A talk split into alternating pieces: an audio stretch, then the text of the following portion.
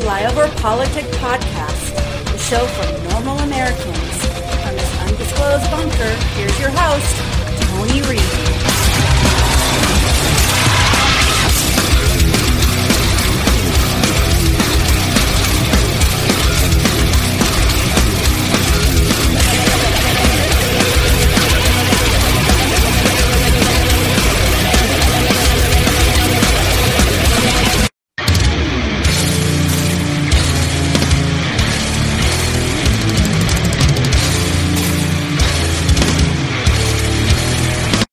Damage was done, pumped out over the airwaves at the bullshit factory, also known as Fox News.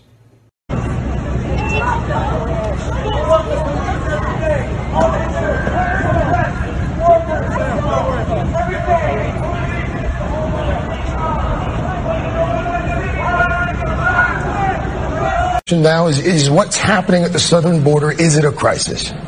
It is getting urgent action now. For example, a month ago, we had thousands of young kids in custody in places they shouldn't be and controlled by the Border Patrol.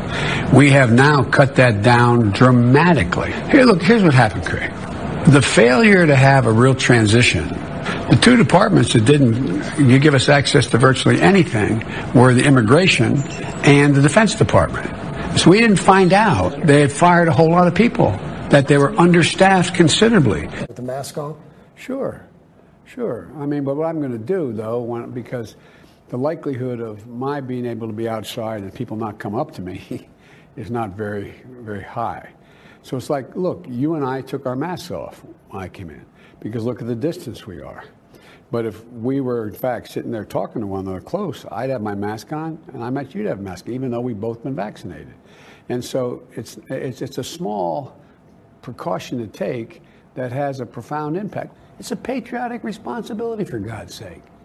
And welcome back to Flyover Politic Podcast. It's the 4th of May, year of our Lord, 2021. I was making sure that this is syncing. I kind of had a problem this morning. I had to restart the doggone computer a couple times. This is what I woke up to. Now, I want you to look at that picture. See that ring? That's what I woke up this morning. Kind of gives you a better idea where I live, even though I'm not pinpointing. And as you go up, right here, I guess I can't point like that, can I? Even with my mouse, I can't. But basically, north of Hopkinsville, it turned into a tornado.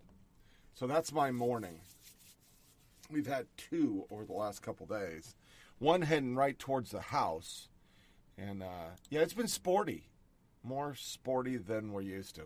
So that was our lead in. You have uh, on TV Jim Acosta saying bullshit network. It's so cute when they say things like that. An anarchy parade and Biden blaming Trump for everything patriotic duty to wear. I mean, seriously, folks, really. But we have a great show today. A lot of crazy shit coming down. It's going to be fit, fast. It's going to be quick. I'm going to start as I have to start. Uh, unfortunately, pretty much everything we do has to start with them being racist. Because Tim Scott, it didn't go away. It just didn't go away, and I snagged it. I guess I got to get closer to this camera. It keeps uh, freezing up. Here is a montage of more angst because Tim Scott stepped off the Democrat plantation. After the speech, an amazing thing happened after the speech. Every black Republican senator got together to let the American people know the Republican Party isn't racist. By doubling down on the divisions we've worked so hard to heal. You know this stuff is wrong. Hear me clearly. America is not a racist country. And then Tim promptly returned to the sensory deprivation egg he calls home.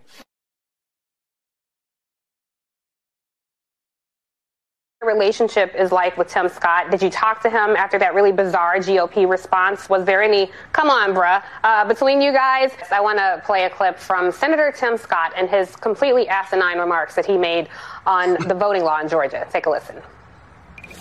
Republicans support making it easier to vote and harder to cheat. The state of Georgia passed a law that expands early voting preserves no excuse mail in voting, and despite what the president claimed, did not reduce election day hours. If you actually read this law, it's mainstream. It will be easier to vote early in Georgia than in Democrat run New York for nine. I'm just at a loss. I mean, what do you make of those ridiculous comments? You called out South Carolina Republican Senator Tim Scott for saying that America isn't a racist country. It's also something the vice president agreed with. What is your message to Senator Scott on the day of Andrew Brown's funeral? The day of Andrew Brown's funeral, I say to Senator Scott, what are you talking about? Are you WAPO continued on. Tim Scott accused liberals of shutting down debate and practicing discrimination. Republicans seized on this comments Thursday, while activists said he was giving cover to white supremacy. We seized on liberals being racist. For fuck's sake, MTP. Chuck Todd, Mr. Decorum. Yeah, he went off. Plus, amid anger over policing, it was a kill shot to the back of the head. Could this comment from Senator Tim Scott America is not a racist country. Complicate efforts at police reform. I want to quickly play a comment from Senator Scott and the Republican response uh, and, and, and get you guys to react on the other side. Here it is. Today, Kids are being taught that the color of their skin defines them again. And if they look a certain way, they're an oppressor. Hear me clearly America is not a racist country. Uh, Yamiche uh, and Casey, uh, this sparked a huge debate uh, among quite a few folks uh, uh, about the role of race in, in the history of America. Here's my curiosity, Yamiche. Did his comments put police bipartisan police reform at risk? I don't think so, talking to sources, because if you saw the, the day after um, President Biden as well as Vice President Harris echoed that, saying they don't believe America is a racist country. They did, though, say something that Senator Scott did not say, which is that there are consequences to slavery that have uh, completely embedded themselves in American society, from healthcare to education to how the coronavirus pandemic exposed and exploited um, real inequalities in our in our country. But I think talking to lawmakers and talking to the White House, there is this inflection point after um, Derek Chauvin being found guilty of murdering George Floyd that feels like lawmakers will be able to get some sort of, of bill at least negotiated and get far in those discussions. So I don't think this specific comment from Senator from Senator Scott is going to upend that. And I think Democrats are really trying to lean in to say what can we get done on this specific issue because it is so, of course, um, really all encompassing when you look at how policing and, right. and African Americans um, are, are dealing in this country. That's meet the press. Got an article covered. I, I'm not going to. NPR gives eight minutes to Washington Post Kessler to defend his fact checked on Tim Scott. Eight minutes. And it couples so well with this. We've done nothing to stop left violence. I still can't get over how FBI was like, there's literally nothing we can do about coordinated rioters or target federal courts destroying cities. Killed dozens last year, but then it turned out they could do anything they wanted involve like grandmas. Partly because despite Wray's lies, Antifa said, are smart, organized. They cover faces, use peaceful protests as shields, umbrella nighttime, are strategic and plan to destroy rule of law. Unlike these folks who, contrary to insurrection narratives, were none of these things they're still putting out things to try to get grandmas who trespassed. They trespassed. That's still the most important thing. They all of a sudden like cops.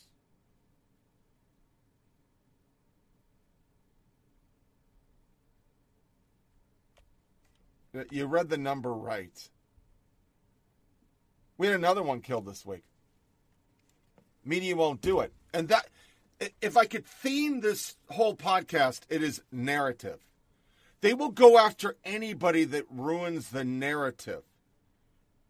Our narrative isn't factual. That was a sedition. That was a, ins- you know, here, let's play two sound bites by Jake Tapper. And find it so easy to lie to the American people. But too many leaders of the GOP are just all in on pure nonsense.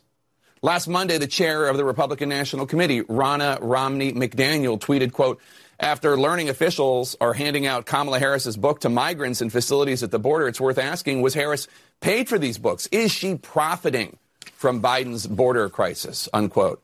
This was a reference to another downright lie, a story that first appeared in the New York Post.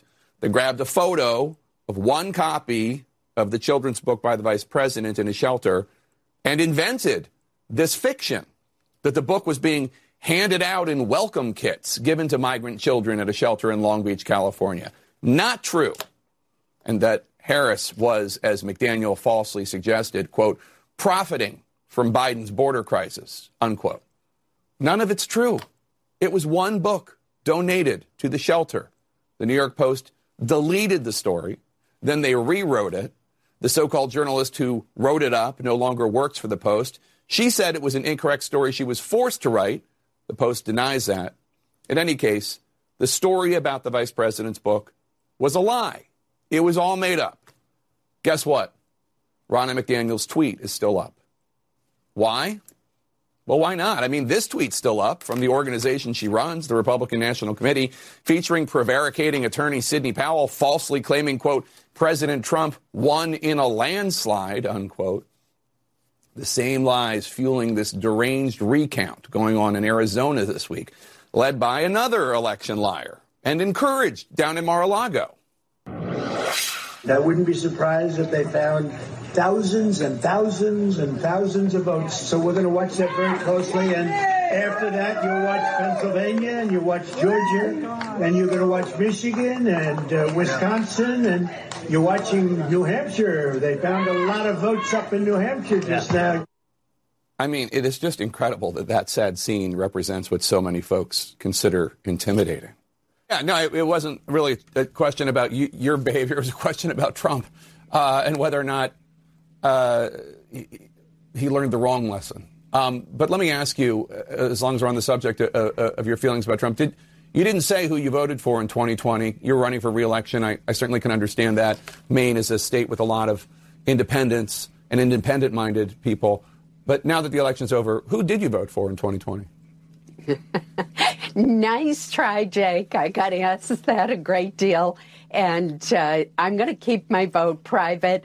To me, the, my election was always all about who could better represent Maine and the country.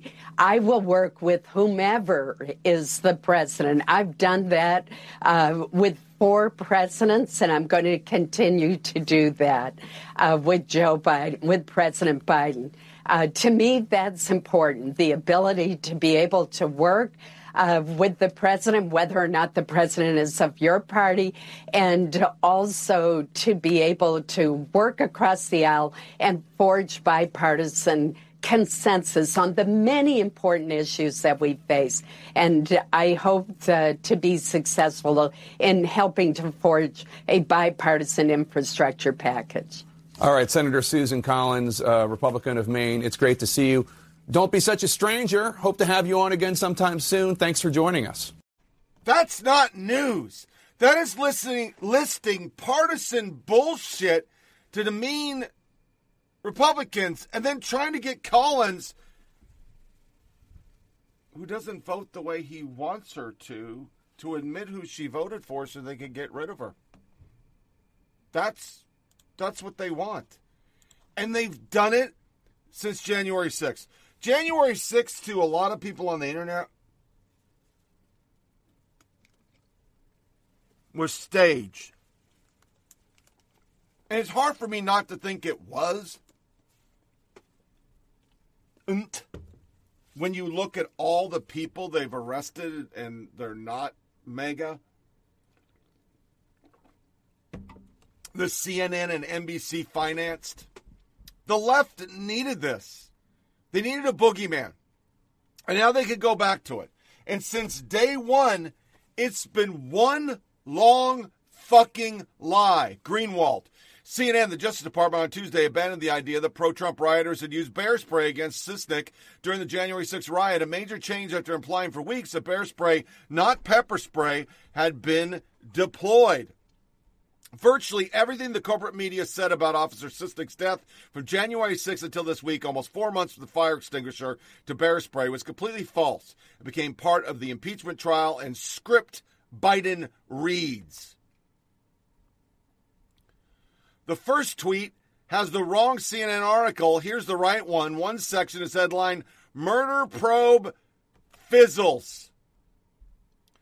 Hate Darren Beattie's politics all you want, but he was one of the few who, from the start, was pointing out all the huge contradictions and evidentiary holes, while the herd animals in the corporate media manically jerked from one lie to the next story. Sorry, that's just true. And now Death toll from January Capitol riot. Pro Trump protesters killed four, two by heart attacks, one by stress induced methamphetamine overdose, one fatally shot by an unarmed cop, uh, an unarmed cop while unarmed. People killed by pro Trump protesters, zero.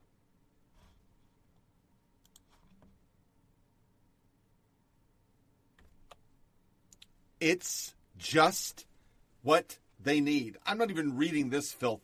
This is from BLM. You will not equate January 6th to what they fucking do now. Burning down fucking police stations, beating people, murdering people. But you know, the never Trumpers and all those. Oh, no, no, no, no, no, no. You know, this is a great, great fucking let me see if I can find it. That's David French. This is just this is never Trump.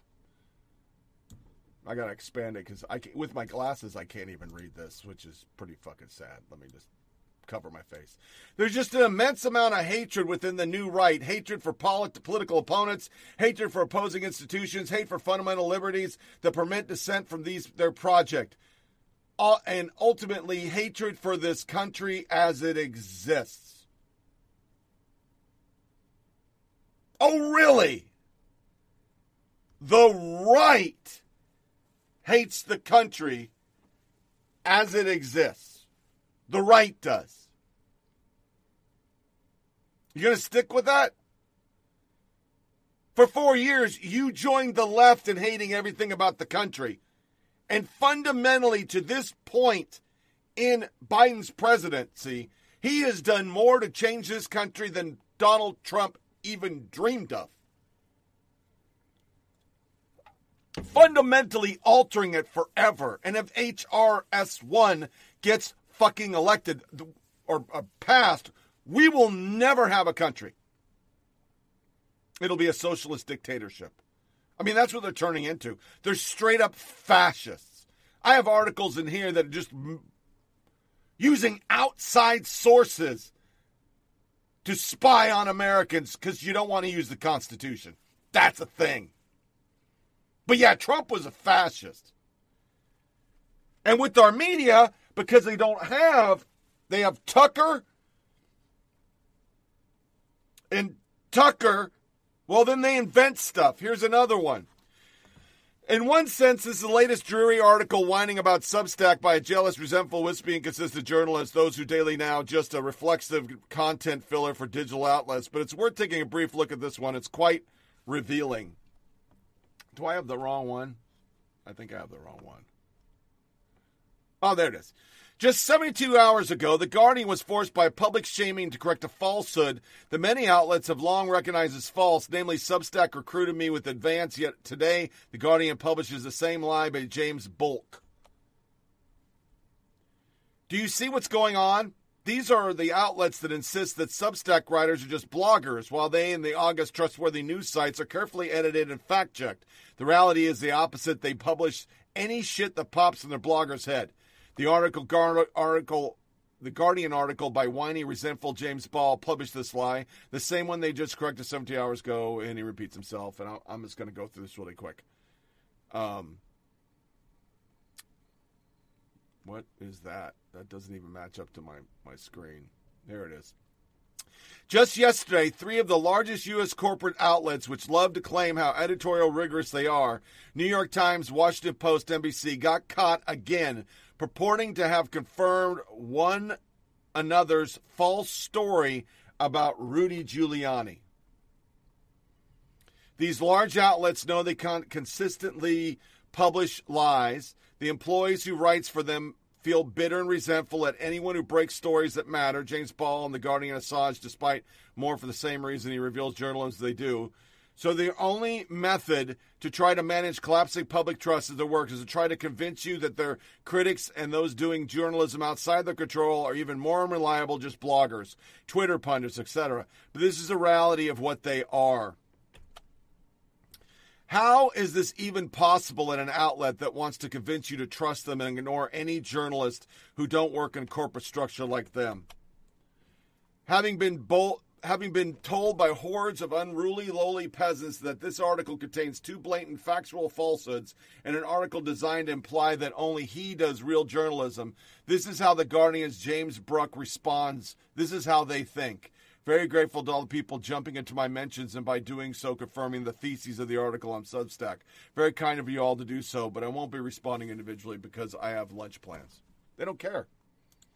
Every fucking story that is retracted is not audibly retracted. I mean, I can't even list all the fake stories. Russian collusion, fake. Phone call, fake. Georgia elections, fake. Everything's fake. Covfefe, fake. Fucking he didn't want to land in Normandy, fake. I mean, it's just fake and fake and fake. And the problem is, almost every one of these good principled conservatives, oh, that's just fucking horrible. You would believe anything. Donald Trump ate a beaver dick. You would fuck. Oh my God, we gotta have a private, even a president eating a beaver dick. It's the worst. But now you're just sitting here quietly, like while a guy is going to spend ten trillion dollars, make the biggest social problem programs ever, continues to use COVID as a fucking crisis, gets on and said September 6th is the worst thing ever or January 6th is the worst thing ever. We're going to use outside agencies to spy on Americans. We're going to throw everything away because they're the real fucking enemy.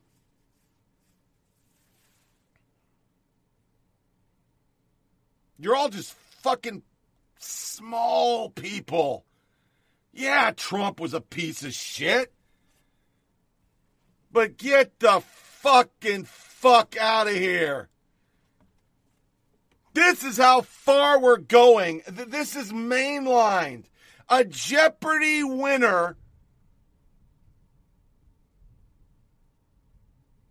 is a white supremacist because we have white supremacy in ever. We got to support the dear leader. Biden's thing is white supremacy. And the most important thing is if you listen to that speech, greatest threat to America is white supremacy a term they have not defined. They didn't say white supremacists, a terrorist entity, individuals. It is a concept. And that lets him have the open ended use of that term to be anybody who disagrees with them, anybody who steps out of line, and use powers that are bigger than the law. He can do what he wants because it's a natural, natural, uh, national emergency. They are terrorists. I mean, remember, these are the same people who hated the Patriot Act. But I digress. So, so this guy gets up there, and let's just get to the point. Oh, did I not get that picture? I am going to be crushed. Oh, son of a bitch. I didn't get the picture. I just did one of them. The concept was because I fucked this whole article up. He did th- this. I can't even do it, but this is what he did. Three. He was a three time winner. This whole thing blew up.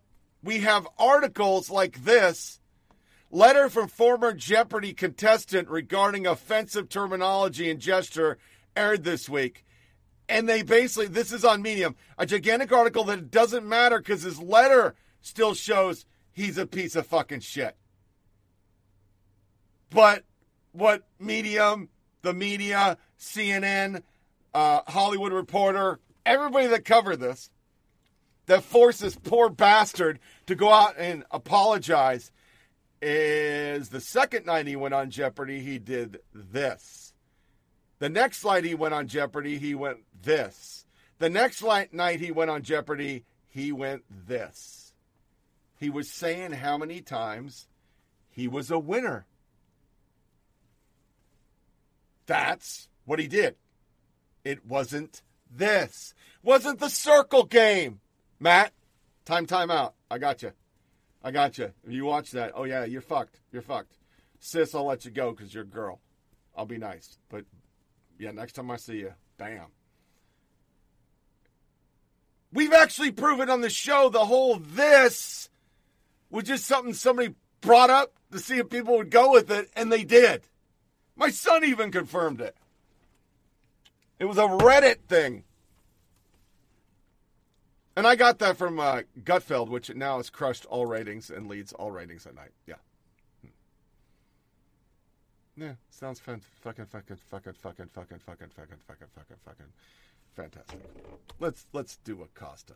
Jim Acosta is projecting, calls another network bullshit factory when the producer of his network, fake news CNN, was literally caught on camera admitting to being a deceptive propaganda tool for government officials. Here's a whole soundbite.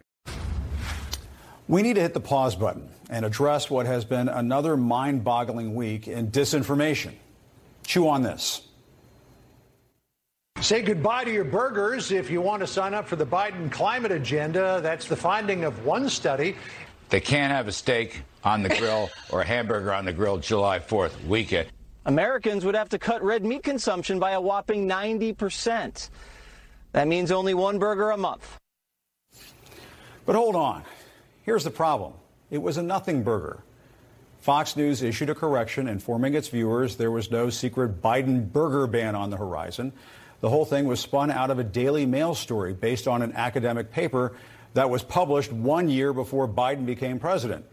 But that didn't matter to some on the far right, the same bad faith actors who were always peddling this bogus red meat. What's really sad is that even prominent Republicans are still repeating this lie, even after the story was debunked. The top uh, House Republican, Kevin McCarthy, repeated the lie on Fox News after Biden's speech to Congress. He just continues. He wants control of your life. He's going to control how much meat you can eat. Can you imagine that? Now, you may want to laugh this off. As the old saying goes, a lie can travel around the world and back again while the truth is still lacing up its boots. But the, lie, the lies these days are moving at the speed of light while spreading so much darkness. Take, for example, the uproar over this New York Post story that claimed that copies of a children's book written by Vice President Kamala Harris were being given to migrant kids in their welcome kits. That tale from the border didn't just border on BS. This was USDA grade A bullshit. And the reporter who wrote the story resigned, claiming she was forced to make it up. But the damage was done, pumped out over the airwaves at the bullshit factory, also known as Fox News. They're being given a book. Everyone is being given a copy, apparently, of Vice President Kamala Harris's book. And my question to you is, would there be any of the acceptance of this that there would that there is now if this had been happening under the prior administration? And from there, the lie kept spreading. Prominent Republicans like the House Minority Whip, Steve Scalise, who suggested that the vice president is profiting off of the problems at the border. His tweet is still up. I just checked it. And then there are the lies that put people in danger, like this medical advice from Fox News' doctor of disinformation, Tucker Carlson, who sounds like he went to medical school at Trump University. So the next time you see someone in a mask on the sidewalk or on the bike path, do not hesitate. Ask politely but firmly, would you please take off your mask? It's repulsive. Don't do it around other people. As for forcing children to wear masks outside, that should be illegal.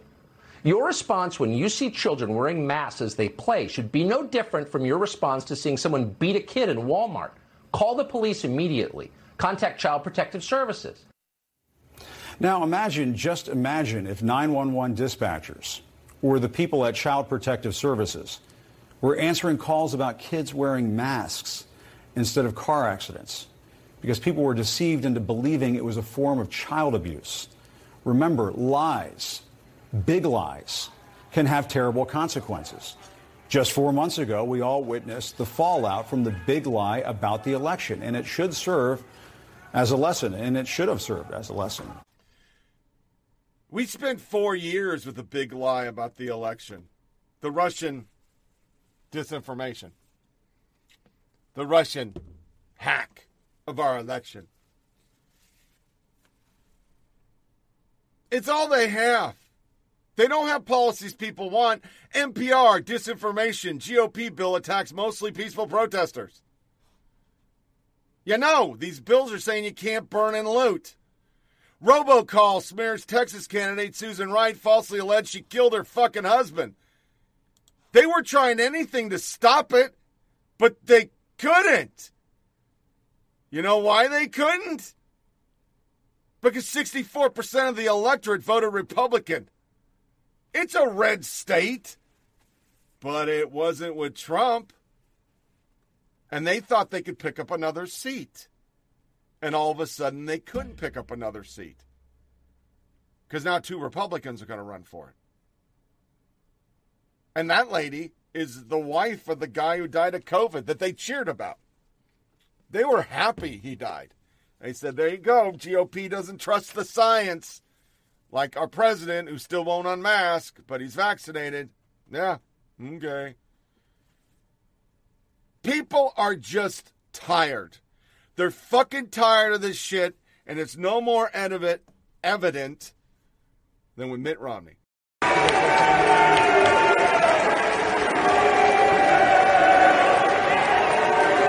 what do you think about President Biden's first 100 days? Now, you know me as a person who, uh, who says what he thinks, and I don't hide the fact that I wasn't a fan of our last president's character issues. I'm also no fan.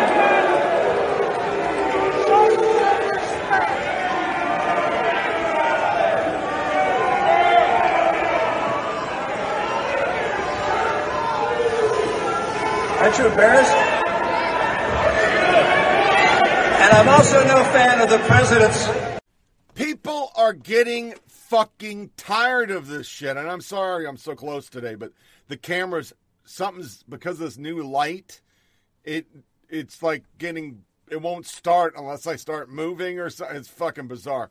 They're just getting tired of this stuff. Maxine Waters, America's becoming more racist every day. New York City, murder caught on video in broad daylight. Dozens shot in Chicago. City sees major spike in gun crime and homicide. Data shows April marks the 13th straight month of record gun fucking sale. DC Attorney General offers to seal arrest records for George Floyd protesters. Yet you don't hear this person on the media. And if she was to be brought on the media, she's be she'd become Uncle Dina. For those of us who are not black men, imagine watching the news and seeing how people Imagine being a black man and being told by some white lady with a microphone that you and the criminal on TV are one and the same because you look alike. Imagine being told by society that white people can be all that they can be, but you as a black man, the content of your character is completely irrelevant. You are the color of your skin and that is all you will ever be. Imagine being told you can't figure out how to vote because of the color of your skin. Socioeconomics affects everyone, but apparently you're not as smart as the poorest white person. Lady, I don't want to hate you. I'm a 90s kid. I grew up with you. So I know you're very talented. I understand your heart is in the right place, but you are everything you preach against. You're not helping. You're making things worse. You're causing more division. You're causing more fear. Statistically speaking, I am more likely to be shot and killed by my black elderly neighbor across the street than the cop who patrols my neighborhood. Statistically speaking, homicide by cop is very rare, but people like you find power in fear, so you keep it front page news. You don't have to be a white supremacist. You can be better. Straight ass fire. I mean, people are just tired of this shit. I can show you the picture of the white girl telling the black girl to shut the fuck up, like I always do, because that, that this is the left. This, this is the fucking left. This is who they are, and I don't have it. Of course, I don't have it. I would fucking, I don't have it. Shit. it's buried underneath all that stuff. You can boo all you like. I've been Republican all my life. Mitt Romney was greeted with boos and shot a communist and traitor at the Utah, uh, the Utah GOP event. Look, I was an independent during the time of Reagan Bush. I'm not trying to return to Reagan Bush, Mitt Romney said in 1994. He, he wasn't a fucking Republican his whole life. This is a rando. GP been noodling over what pisses me off so much about paying taxes. Not just the money, though. I pay an enormous amount. It's more the attitude which government and transfer tr- payment receipts treat me. GP, I don't need, I don't expect plaudits or thank you notes or anything like that. Eh, it's that covering my face. Citizen duty. I do expect not to be treated like a combination ATM and portable crapper. Government thinks it has the absolute right to income and wealth I personally have generated because reasons, receipts of government largesse do, don't give two fucks about me. Blame me for everything wrong in their lives and scream that I'm not entitled to what I have. I'm getting sorely tested by the incessant harangues about high earners and one percenters. Fuck you, fuck you all. Without high earners and one percenters, you wouldn't be able to fund even the meager portion of the government vote buying programs you administer. And he just goes on and on and on. It, it's just perfect. It's just fucking perfect. Perfect shit.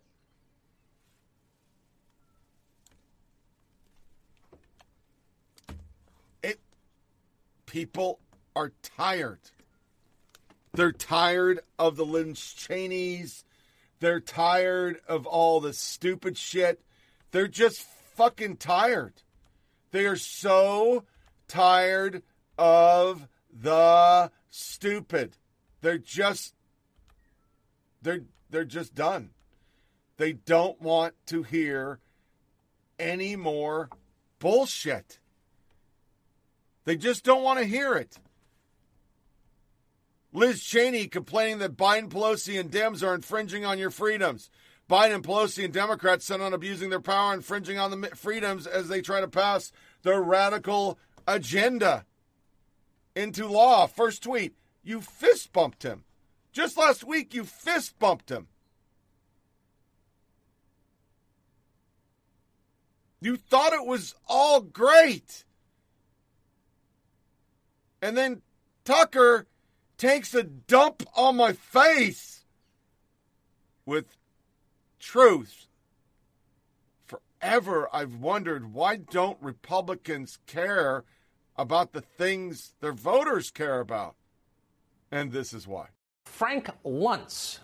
Luntz lobbies, he's not a registered lobbyist, but he lobbies on behalf of some of the world's most left wing corporations. A lot of people do that. Here's the interesting thing about Frank Luntz. At the same time he's doing that, he also advises the leadership of the Republican Party. So Frank Luntz works for Google and Nike and Delta Airlines, among many others. Several years ago, Frank Luntz advised the makers of OxyContin on how to blame rural Americans as thousands of young people in rural America drop dead of opioid ODs. Frank Luntz did that. So he's not someone that normal people would go to for advice. And if you were running the Republican Party, you definitely wouldn't because Frank Luntz is effectively a Democrat. We know this because we've listened to him. Now, Luntz typically launders his own opinions through the pseudoscientific focus groups that he conducts, but in real life, his views, make no mistake, bear no resemblance whatsoever to the views of actual Republican voters. So again, the question is how did someone like this wind up with so much influence in the Republican Party? Why do Republican officials listen more carefully to Frank Luntz than they listen to their own voters? That is a mystery. A lot of people have asked that question in Washington. And as of three days ago, here was our best guess for why. So, why does Frank Luntz remain a fixture in Republican politics at a time when the companies he works for are opposed to the Republican Party, explicitly so? Well, in part because he is particularly close to the House Minority Leader, Kevin McCarthy of California, and has been since McCarthy entered politics. In an interview earlier this year, Luntz described Kevin McCarthy as a personal friend. And that relationship gives Frank Luntz outsized influence over the Republican Party's policy positions. So Luntz is a personal friend of Kevin McCarthy's, who's the top ranking Republican in the House. That's what we said. Turns out we didn't know the half of it. Over the weekend, we got a call from a source who said that, in fact, Frank Luntz and Kevin McCarthy are not simply friends, they're roommates. Kevin McCarthy lives in Frank Luntz's apartment in downtown Washington. That's what we were told. And honestly, we did not believe it. The top Republican in the House lives with a Google lobbyist? Come on, come on. Even by the sleazy and corrupt standards of politics in Washington, that did not seem possible. In fact, it sounded like a joke.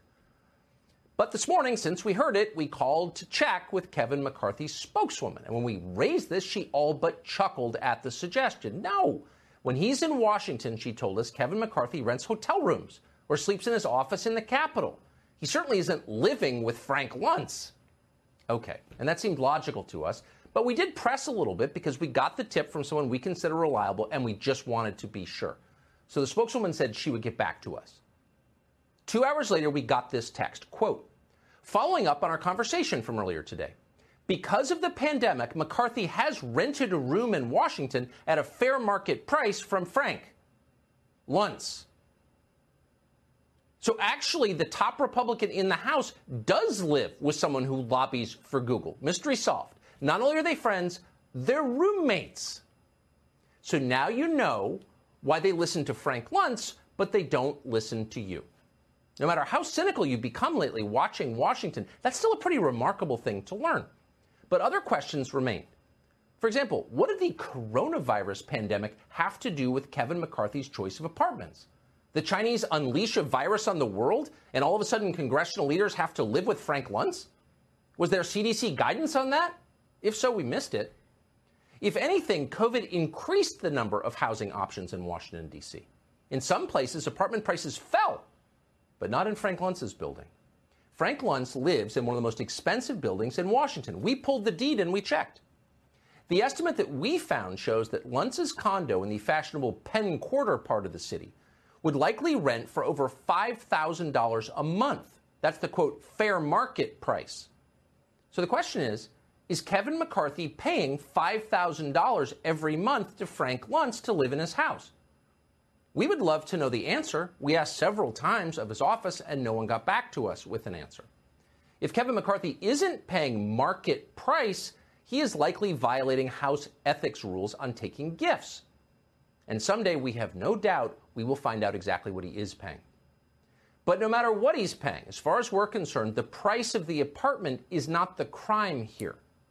Kevin McCarthy's real crime is mocking his voters. Kevin McCarthy promises Republicans he shares their values. He tells them he's on their side. He says that he will fight for them against permanent Washington, the forces that would like to destroy their lives. Voters believe Kevin McCarthy when he says this. They send him back to office every two years, they send him money. And at the end of the day, Kevin McCarthy goes home to Frank Luntz's apartment in Penn Quarter and he laughs about it. Wow. It was a whole symposium. I could play you a 20 minute segment where he talks about how McCarthy's best friends with Luntz. And by the way, I, I got off track, but there it is. There, there's a fist bump. There's her tweet. There's the fucking fist bump. They're sick of this stuff with the Romneys and the Cheneys and the McCarthys. They're just sick of it. You talk like a Democrat, not a Republican. And all the while, while you're not defending us, this is the kind of stupid shit we get. 25% of Americans think the country's become more unified since President Biden took office, and 87% of it give Biden the credit. 87%!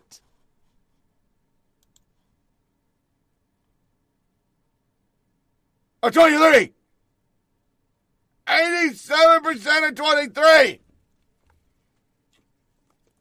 CNN. Layoffs are slowing. The housing and stock market are booming. The economy is making a major comeback.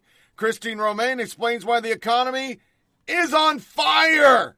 Here, right? This is called the Great American Comeback. The economy roaring back in the first quarter. It's almost back to where it was before the pandemic. Not quite, but we think it'll hit that in the second quarter. The economy grew 6.4% in the first quarter. That's the best first quarter since 1984. That strong number showed huge gains in consumer spending and business investment. Goldman Sachs Goldman Sachs estimate, estimates this economy could grow by 7% for the year. What a reversal that would be. That would be the best in 30 years. We know that layoffs have slowed. Weekly jobless claims still too high, but look at the trend there. Uh, jobless claims have been slowing definitively. The housing market is the strongest it's been in years. Home prices are setting records. Buyers are scrambling to find homes in a seller's market. Also setting records, tech earnings. The pandemic moved Americans' lives online. Microsoft and Google profits soared. People spent most of their lives in front of multiple screens during the lockdowns. And Amazon, Amazon has had uh, an amazing quarter, more than tripled its profit in the first quarter to $8.1 billion. And Amazon says it'll spend a billion dollars to raise wages for more than 500,000 workers. Also, record highs for stocks. Look at the major averages. The S&P 500 is up 12% this year. Uh, more people are getting back outside as restrictions are lifted, guys. OpenTable CEO says nearly 80% of restaurants are open and taking reservations. McDonald's said sales are back to pre pandemic levels. Delta will start selling its middle seat tomorrow. That's the last airline to return uh, to full capacity as demand for travel grows. Disneyland in California reopening with limited capacity to Californians. It shut its gates over a year ago. And the CDC, you guys, says that U.S. cruises could set sail again in July if the vast majority of a ship's passengers and crew are vaccinated. Now, the greatest risk to this recovery, the resurgence of the virus, which is the best reason out there to get this vaccine, which is safe and effective. And, and, it's true, not everyone is benefiting from the economy yet. That's where the Biden economic agenda comes in. He wants to make sure that forgotten Americans can benefit too, that this rising tide, and it is rising, lifts all boats, not just yachts, John. Um, if I have time, I have two. There's two things I find fascinating about this, Rome, is where we are right now. Number yep. one, this is not preordained. Look at what we just learned from Europe this morning. Europe is going in the exact opposite direction as the U.S. is booming. Yep. And then the second thing is just the almost impossible growth in durable goods. Americans are buying big stuff at rates we've just never seen. And, you know, look, the savings rate, something like 20% or something, and double digit percentage for the for the savings rate, which means Americans have taken those two stimulus checks, put some in their pocket, and the rest to work in the economy. That speaks uh, well for the rest of the year as Americans have some savings to draw down on.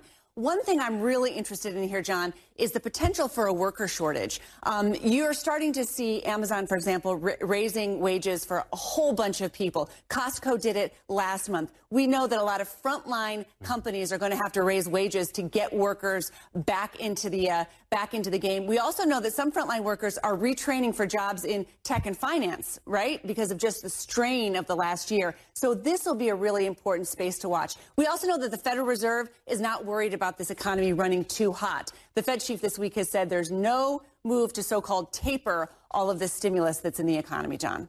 Christine Romans, amazing times. It Good is. to see.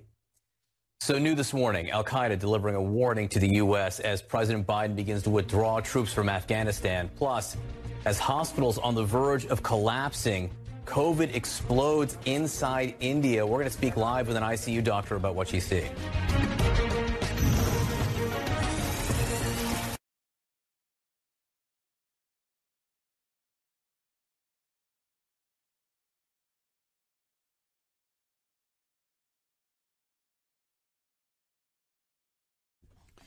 GOP silent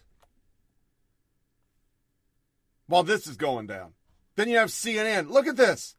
The urgent wartime effort by President Biden and his top advisors to get millions of vaccines in the arms of Americans allowed the U.S. to go from having one of the worst COVID responses in the world to being a global leader in vaccinations. At no time during this entire article is Trump even mentioned. Not once. White House reporter from New York Times. Palpable relief after Twitter banned Trump. Biden likes us. 13 weeks into his administration, Joseph R. Biden Jr. feels startlingly different than it did under former President Trump. Beyond the change in politics, Mr. Biden has brought a new approach to dealing with the media, has hired a more diverse cabinet, has different kinds of relationship with his vice president. Katie Rogers, a White House correspondent for the New York Times, discussed how covering politi- political figures has changed under Biden administration. It was just a matter of having lived in Washington through the last four years of Trump, D.C., and become – a political battleground. The fact that President Trump has been removed from Twitter, restaurants were starting to open up again, people were starting to get vaccinations. There was this sense of relief. We're so happy. Libs dominate New York Times and WAPO even more than CNN. And now you know why.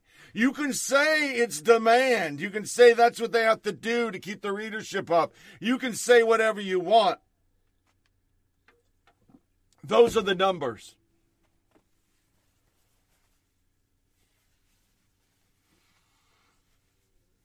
That's why our media is garbage. If you look at the numbers over here, the most important thing, look how liberals don't listen to Republican or conservative leaning media. Conservatives do. At a proportionally higher, because that's the game we're playing. Proportionally higher. But McCarthy, who hangs out with Luntz, who works for Google and Nike, which is a part of the video you met, missed, it's just nonstop. Biden is the man. Here's WAPO. I signed up for a free month. For Republicans, fealty to Trump election falsehood becomes a defining loyalty test. Opinion Biden could be the one, the one to finally begin poaching the GOP's core voters. Next one. Advocacy group wants to see more Asian dancers on the stage and more Asian choreographers on the program. Next one. Democrats face growing list of swing district retirements, dimming midterm prospects, and they're really upset. This article is written with a dirge in the background.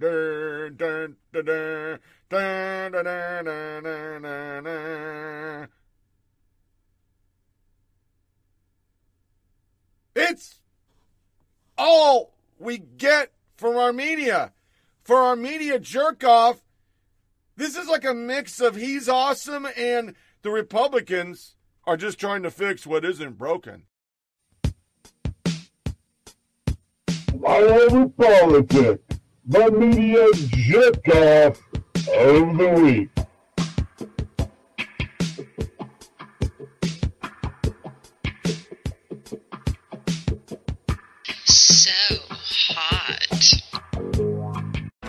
Good morning to our viewers in the United States and all around the world. It is Monday, May 3rd, and this isn't your grandfather's Republican Party. Heck, it isn't your father's Republican Party, unless you're Tiffany Trump. The utter takeover by Donald Trump is very nearly complete, and it seems that the chief requirement for membership is 100% buy in to the election lie. Anything short of that, and you could be out. This morning, a senior House Republican tells CNN that Congresswoman Liz Cheney could be in, quote, very big trouble and stands to lose her leadership role. She could be ousted, we're told, by the end of the month. She voted to impeach Trump and criticize senators who pushed the election lie. She also committed the apparently unforgivable sin of greeting the president in the House chamber last week. And now, House Minority Leader Kevin McCarthy might be hanging her out to dry. Is Cheney still a good fit for your leadership team, do you believe? That's a question for the conference. Earlier this year, former President Trump labeled Romney and other Republicans who voted to impeach or convict him grandstanders and Republicans in name only, and those labels stuck. What does this say about the state of the Republican Party and the future of it? That they are completely banishing people like a Cheney or a Romney? Taken together, this Republican Party appears to be knitted together more by cultural warfare and Trump style cable TV propaganda grievances than anything else. In fact, as Rich Lowry wrote this week in Politico, the party has changed and would much rather talk about the border than the budget. cancellations than Congressional Budget Office scores. What happened to that GOP? Well, the short answer, of course, is Donald Trump. Heather, I've talked to a number of progressives over the last 100 days, especially in the last month or so, and they'll tell you privately, and now many of them on the record will tell you publicly that they frankly are surprised at how much that they've worked with Joe Biden and how much they've gotten of, of their agenda from this president who it's, and it wasn't so long ago, he was branded as the moderate Democrat in that field of presidential contenders. And in India, there are fears that conditions there could spawn a global relapse. The U.S. U.S. sending more aid while also restrict, restricting travel to India this week with growing concerns over new variants that could potentially spread to other parts of the world. From tomorrow, most travel between the U.S. and India will be banned. There are exemptions for United States citizens, but India, a country of more than a billion people, is now battling new variants and the worst surge in coronavirus cases in the world. Now to that terrible story. It's playing out still just off the Southern California coast. It started yesterday when a 40 foot foot boat broke apart on a reef near San Diego. Emergency crews discovered dozens of people aboard, and it's believed that boat was being used to bring migrants into the U.S. Officials at the scene described this as one of the worst tragedies they've seen in decades. Investigators say they are likely all the victims of a human smuggling operation. With the ongoing surge at the southern border, smugglers often try to blend in with commercial traffic at sea. Also this morning, there are new security concerns in Afghanistan after the U.S. formally launched its final withdrawal of troops from the region over the weekend. Here in Kabul, I can tell you there are deep concerns that the withdrawal of American forces could lead to a civil war or even the return of the Taliban, which would be disastrous for women. As the U.S. withdrawal is underway, the Taliban has been making rapid advances and already operates openly in much of the countryside.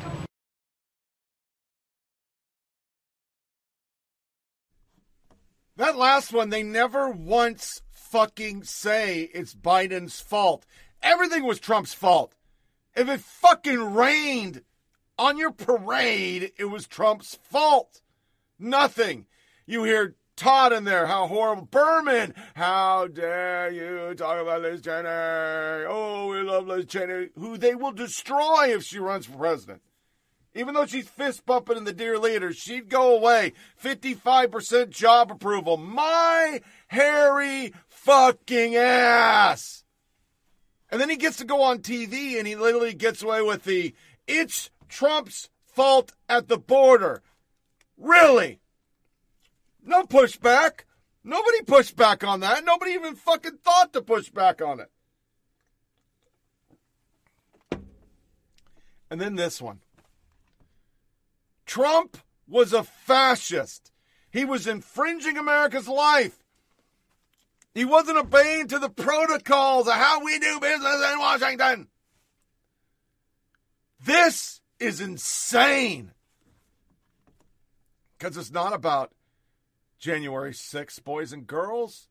Nobody got killed. Nobody was armed. Nobody got injured. They fucking trespassed. They broke in a building and trespassed. It was horrible. It was like 200 people. You've had 10,000 people fucking arrested and released, burning down police stations, federal buildings. Our media said it was okay for them to do it. So did Never Trumpers.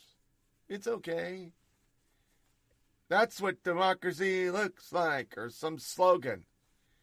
But you're going to use outside agencies. We've already used the USPS to spy on America. The Biden administration is considering using outside firms to track extremist chatter by Americans online, an effort that would expand the government ability to gather intelligence but could draw criticism over surveillance of U.S. citizens. Department of Homeland Security is limited on how it can monitor citizens online without justification. It's banned for activities like assuming false identities to gain access to private messaging apps used by extremists such as the Proud Boys or Oath Keepers. Oh, we're going to talk about the Proud Boys.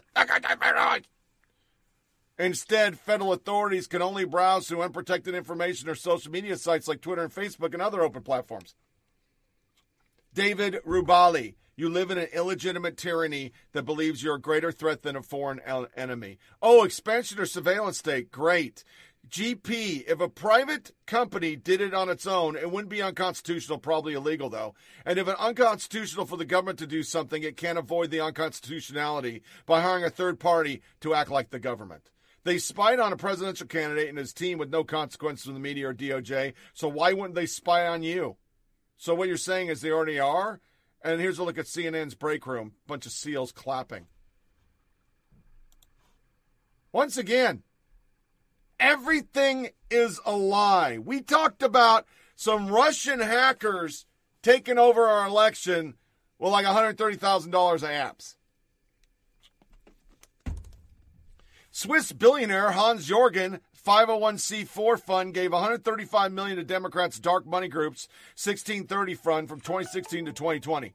Wyss people say the num- number wasn't used, or the uh, money wasn't used for electoral activities, but he also becomes a top funder of pro-Dem political infrastructure. And then there's actually a picture that shows it was used for it. I didn't put it up here because, like, it, this is like a Planned Parenthood. Like you don't think it's used, but yeah, it was. I used to have a hypocrisy section. I don't have a bumper. But this is where we're getting into the hypocrisy. I'm going to bring it back. Hypocrisy of the day. Everybody remembers the old podcast. Soros, this guy. You know the Koch brothers. You don't know Soros. And if you talk about Soros, you're an anti Semite. But he has elected everybody. Every one of these fucking attorney generals and fucking district attorneys don't release everybody and don't want uh, cops, you know, added, uh, whatever the fucking, I can't think of the legal term, but where you kill somebody, but it's a cop, you get extra fucking punishment. Yeah, we don't get that. We're not doing any of that. That was all elected by Soros. That's all true. Soros funds everything. Soros has been funding everything since you started Betray Us. Then we have this Jim do you remember the ganashing of the ganachiti? It's like a ganache. All over the cake. Trump's a xenophobe. People literally ran down to COVID Central, come to Chinatown, and fucking eat shit. Then, a month later, he's a piece of shit because he didn't do it earlier. I remember all that but not a peep. Kaitlan Collins, news. The White House official tells CNN on advice CDC Biden administration will strict travel from India. This does not apply to American citizens. The travel restrictions, like a negative code test before getting on the plane, are still in place. It also doesn't apply to humanitarian workers. A year ago, Biden called this sort of thing xenophobia. I was told travel bans were racist. Didn't the Harris and Biden, any others, call Trump a xenophobe for China? I remember when this type of stuff was racist. Sounds like xenophobia. Democrats spent all of 2020 telling this was racist and xenophobic. Dems called Trump xenophobic. People actually pulled out tweets. A wall will not stop coronavirus. Banning all travel for Europe or any other part of the world will not stop it. This disease could impact every nation and any person on the planet, and we need a plan to combat it. Joseph fucking Biden. Stop the xenophobia, fear mongering, be honest, take responsibility, do your job. Joseph fucking Biden. And to show it, I spit Copenhagen all over myself. To show it's all just been a fucking kabuki theater, like your humble host said. I probably shouldn't get that close. Overheard in Washington. This is an article I guess they do. I'm going to expand on my face. Woman in her mid 20s are walking down 14th Street shortly after CDC released an update mask guidelines. I guess I'm vaccinated, so I don't have to wear a mask outside, but I really don't want people to think I'm a Republican. Hmm. It's not pol- political, though. None of this was political. By the way, I'm not a Republican, but I'm conservative and I wear my mask. I get my shot tomorrow. I'll still wear a mask. After it, get my second shot. I'll probably still wear a mask because my wife wants to wear a mask and I'm to be like my battle buddy. The difference between me and you and the never Trumpers and the media is I believe in personal freedom. If you want to go get COVID and go suck a pipe Go have fun with it, man. I don't give a fuck. It's not my business to tell you how to live your goddamn life. And then when we really look at what liberals used to be, what they used to be, personal liberties, the choice to do what you want, live your life. I've said it a billion times. When I was a kid, it was the Republican Party telling you how to fuck. And that was bad. But now the left literally tells you how to fuck, who to fuck. And if you're not fucking the same sex, you're a piece of shit. If you don't have a dude with boobs, you're a piece of shit. And then the money shot. This fucking would be an impeachment if it was Trump. It'd be an impeachment. They would fucking impeach him. They impeached him under less. They impeached him over some trespassers and him saying less than uh, Maxine Waters. And yeah, we impeached him because that's why we said Sicknick was killed by this protest. We needed that. I got it. I, I understand how this shit works now. We impeached him over phone call, over true shit that actually was true, that Hunter Biden was politicking, and they're letting him get away with it. Oh, no, he wasn't literally. We've arrested Giuliani for less. Yeah, we got it. This is absolute bombshell. We all knew teachers' unions were influencing the CDC guidance on school openings. Now we know the CDC literally gave teachers' unions approval authority over school reporting guidance. This is all fucking true. The American Federation Teacher lobbied the Centers for Disease Control and Prevention on even suggesting language for federal agency school reopening guidance released in February. The powerful teachers' union, Full Court Press, preceded the federal agency putting the brakes on full reopening person classroom emails between CDC, AFT, and White House officials show. The emails were obtained through a Freedom of Information Act requested by conservative watchdog group, the Public Americans for Public Trust, and provided in the Post. The documents show a flurry of activities between CDC Director Dr. Rochelle Walensky, her top advisors and union officials, while Biden brass being looped in at the White House in days before the highly anticipated February 12th announcement on school reopening. Teachers union leaders thanked the head of the CDC for a genuine desire to earn our confidence. Hope it was worth it, CDC director, because it came at the expense of the confidence of everyone else in the country. We are immensely grateful for your genuine desire to earn our confidence and our commitment to partnership, Trotter said in an email to Walensky on February 3rd. Emails show a call between Walensky and Weingarten and former boss of New York City United Federation teacher was arranged for February 7th. If you ever wrote one of those Biden's will lead us to science stories, I hope you take notice of this. Letting non scientist political hacks overrule the scientists of the CDC is writing guidance to get struggling kids back in school is an outrageous scandal that can't be ignored. Literal, just a litany. Here's just a taste. Here's just a taste. We are in the midst of a crisis with the coronavirus. We need to lead the way with science, not Donald Trump's record of hysteria. Hysteria. Really? You keep on saying it's our patriotic duty to motherfucking wear a mask. We need uh, xenophobia. You were just xenophobic. And fear mongering. That's you, Biden. He is the worst possible person to lead our country through a global health emergency.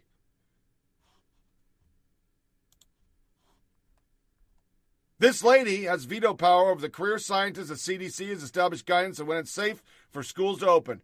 Randi Weingarten. So the piece comes out, and Randi Weingarten does this. Did I grab this? No. Oh, I did get this gem though. This this is how the this is the counter argument to this breaking story. If you're wondering why we'll never reach herd immunity and must now live with new deadly virus forever, it's because Fox News and the Republican Party. The GOP spread lies for votes. Fox News did it for profit. This is a death cult. We went back to the death cult. We've already used that one, but okay.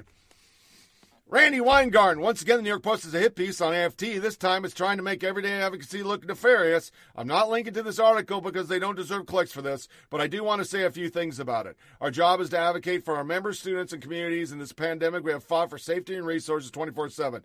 This article describes basic advocacy. It's not mysterious or clandestine, it's routine, and the CDC wants feedback from stakeholders, including teachers. The CDC said the press briefing on February 12th that they met with shareholders. Newsflash teachers are shareholders. We have policy experts experts. I'm not reading more. I'm just fucking not reading anymore because we have literally been told over and over and fucking over and over and over and over and over and over and over and over that it's bad because the NRA tries to keep people from losing their guns. They own Washington while PPFA gets $655 million a year and donates 100 million every fucking cycle. But yeah, the NRA, gotcha. Mm-hmm. This would be an impeachment. We would be rolling out articles of impeachment. Trump was listening to so and so.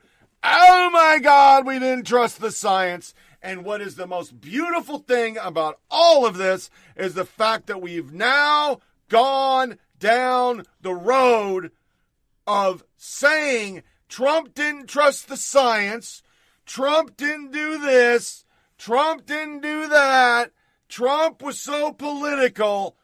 All the while, we find out the governor of New York, who is the greatest COVID person in the world, was boning everybody in the Capitol. And oh, by the way, didn't trust the science and didn't trust the experts and was caught saying he didn't trust it and suppressed numbers and did everything that DeSantis was supposedly doing. But then we find out that the person was actually a hack, lying and got fired and got charged with fucking fucking lying down in Florida. We've come full circle on all this. This right here is everything. This is what COVID's been from day one. I mean, I still remember the apps and the left and the media. We'll never get over this pandemic because people in the South keep driving. Yeah, I gotta drive 17 miles to get groceries, you cocksucker. I don't go to a local fucking kiosk to get my Froot Loops. We don't live like you on purpose. Because it seems where you live, y'all are a bunch of racist people and beat the fuck out of each other. They're doing it so bad. Here's the motherfucking, you can't even do Rolling Thunder. An outside fucking deal. Department of Defense has denied a parking permit for the American veterans of AMVETS to stage a rallying point in the Pentagon, ending 32 year old tradition, Memorial Day weekend for Rolling to Remember. This is unacceptable, sec def. AMVETS has honored our brothers and sisters who didn't come home for 32 years. This gives a perception of political retaliation after the disgusting implication by Biden men that vets are extremists. This is not a good look. President DeSantis must fire all senior officials. I, I don't hope it's DeSantis, hope it's Scott, but whatever. Then we find out Big move overnight. DC appears to drop indoor mask mandate for those vaccinated. They can require folks to show their vaccine card or proof, but mayor's new edict says mask or fully vaccinated for indoor. And Biden still says you're not supposed to do that. And then to push her shit, tired families wired affordable child care and universal paid leave. I understand memes. I meme all the time. Sometimes I'll just meme away the afternoon. Ah, meme life, Senator Kirsten Gillibrand. The entire world was like, what the fuck does this even mean? What does it mean? Well, we got a great thing this week. Let me see if I could find it. Please hold. No, I'm about to go backwards. Sorry. Uh, I'm all fucked up.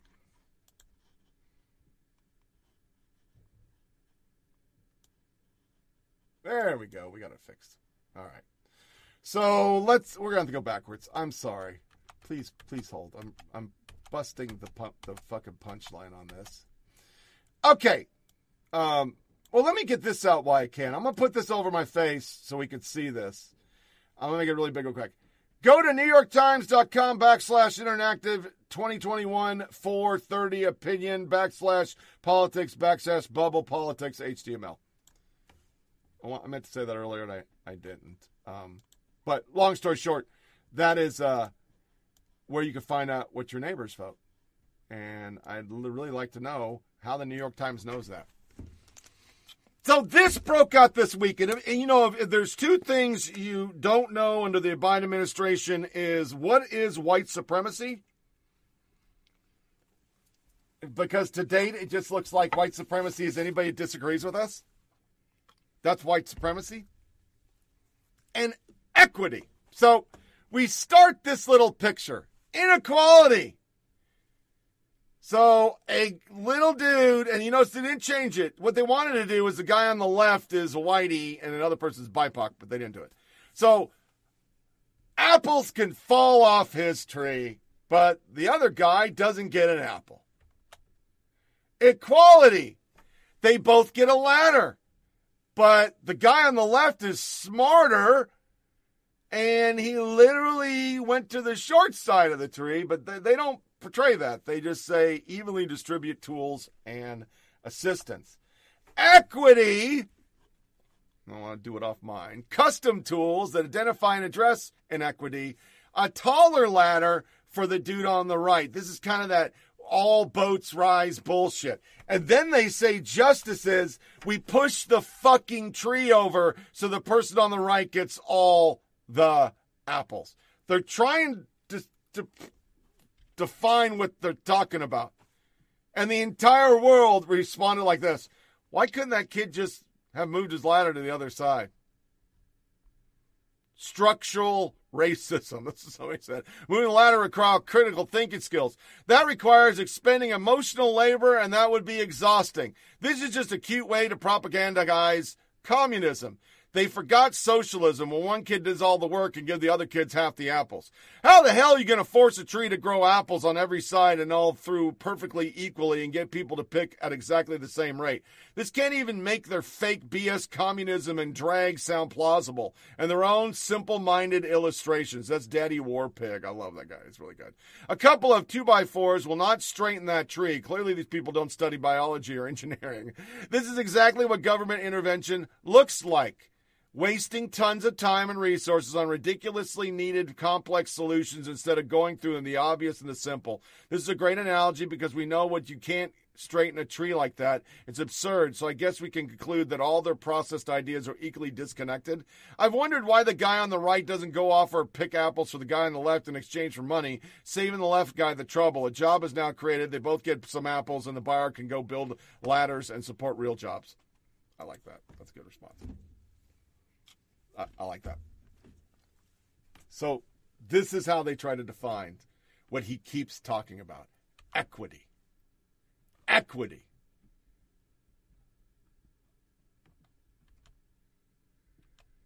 What? Inequality. You aren't smart enough to go on the low side. Equality. Hey, here, we're going to give you a fucking ladder because you're not smart. Equity. We're going to give you a bigger ladder because you're too fucking stupid to pick the apples. Justice. We're going to take the apples away from this motherfucker and give it to you because slavery and shit. That's what it is. That's what you're saying. And then the most shocking thing came out. And I don't have a picture for it, so we're going to go back to Cliffy Notes. This person spoke on my TV. Uh, Anita, uh, President Biden said in an interview that schools should probably all be open in the fall. Can you clarify? Is it the Biden administration's position that all K through 12 schools should be back full in time, in-person learning, start of next school year? And is the Biden White House willing to push back on any teachers unions or others who stake out any position to the contrary, not backed up by science? So, Jake, one of the great accomplishments of this administration, and one the president is very proud of, is that 80% of the teachers and school personnel in this country have now been vaccinated. If you recall, a couple of months ago, we, um, the president made the announcement that we were going to have a special supply of vaccine dedicated precisely for this reason. Now, he said probably, he didn't say absolutely, but given the science, if the vaccination program in this country proceeds, if people do go get their vaccines. There, he does believe that schools should be able to reopen in September and reopen safely following the CDC guidelines. But he said probably, he said, did not say absolutely, because we've all seen this since, unfortunately, January of 2020. It's an unpredictable Yeah. virus. Now, because we've changed so much since Obama's time, that being the media, Anita Dunn is an extremist. She literally listens to Mao. She started the Fox bullshit, and she was fired under Obama for just that very, very spin. It's almost unbelievable. It wasn't Obama is better than Biden, which I'm about to play, play a clip where Obama was better than Biden, but that the media enforced stuff. They don't now. So she's an extremist who tells children to read Mao, has started all the Fox News stuff, has lied mercilessly. I mean, they're all back. Psaki's a liar, part of the Iran deal. She lied and then joked about lying. But our media literally has gone so far left, they don't realize that during a time like now, where we hear all this that you're about to hear, I mean, this next soundbite, President Biden, here's what America Family Plan doesn't do. It doesn't add a single penny to our deficit. Sure, trust a man who's been in politics for almost a half a century. Obama was a much better liar. You're going to hear Blinken. You're going to hear Kamala. And it's just all factually incorrect. And here's what the American Family Plan doesn't do it doesn't add a single penny to our deficit. It's paid for by making sure corporate America and the wealthiest 1% just pay their fair share. I come from the corporate capital of the world. More corporations are incorporated in the state of Delaware than all the rest of the nation combined. And I'm not anti corporate, but it's about time they start paying their fair share. It's about making a choice. you know, we have out there this year, you have 50 corporations making a $40 billion that didn't pay a single penny in taxes. Not a single penny. I don't want to punish anybody, but everybody should chip in. Everybody should pay something along the road here. The choice is about who the economy serves. And so I plan on giving tax breaks to the working class folks and making everybody pay their fair share. It is the one country in the world that has the military, economic, diplomatic uh, capacity to undermine or challenge the rules-based order that we uh, uh, we care so much about and are determined uh, to defend. But I want to be very clear about something, uh, and this is important. Our purpose is not to contain China, to hold it back, to keep it down. It is to uphold this rules-based order um, that China is posing a challenge to. We have also delivered support directly to small businesses because, of course, small businesses are part of the fabric and the culture of the community. Baltimore knows that well. Our small businesses employ about half of America's workers. And making sure small businesses have and have access to capital is a big part of the work that I have been doing. I am proud to report that we have provided relief to 4 million small businesses in our country. Which brings me then to jobs. In 100 days, we have created more new jobs than any other administration in history. In Baltimore, we are just getting started. Right now, we have two more plans that we are working to get passed. The first is the American Jobs Plan. It will be the largest job investment that our nation has made since World War II. So let's break that down. Does anybody believe it's not going to add a penny to the deficit? That's a lie. Nothing is revenue neutral in fucking Washington. We don't pull in enough tax revenue. It's impossible. Then you have Blinken basically saying we're going to pony up to fucking China. Do you remember the litanies as we started this show with lies? Um, Russiagate? Everything was Russia. Donald Trump's owned by Russia. Russia, Russia, Russia. They still are ignoring his links to China to this day, and it's it's true. I mean, most of the people didn't really care about um, Giuliani getting arrested. They cared about they didn't take the goddamn laptop that was sitting right there because they once again are not going to touch that. But that would be. It, we'd be having an impeachment if if it was reversed because they're not stern enough on on China. And then everything she said is a fucking lie. It's just a complete fucking lie. But here's our media betters. Here's CNN now. Things have been quieter around here in presidential fact check land. CNN Dale Dial writes This president says some inaccurate stuff, not ideal, but there's no pretending that this era is remotely similar to the last president's staggering daily avalanche of extreme wrongness. My fact check look at Biden's first 100 days. In addition to the fact that Trump is a unique, prolific liar, it's been quieter in fact check land under Biden because it's been quieter in general. Per fact based feed data, Biden uttered 28% fewer public words through 100 days than Trump did. So basically, we're taking a vacation and we're not going to do our jobs anymore because why would we? Why would we? I mean, right off the bat, uh, we covered this a little while ago. This urgent wartime effort, blah, blah, blah, blah, blah, blah, blah. Even before his diagnosis, President Trump had taken a, a calling drug companies to check on their vaccine trials, asking how much longer they're taking, ginning up the pressure around his desire for vaccination before Election Day.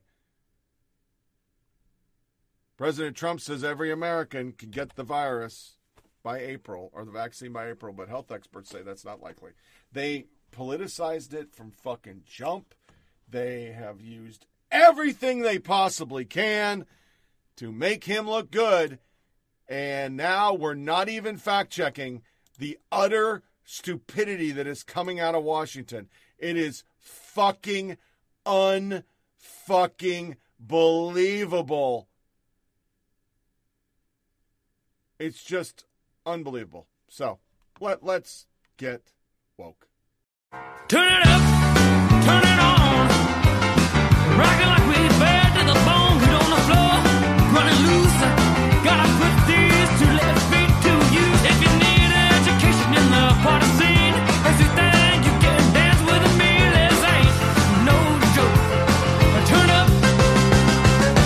Let's get woke.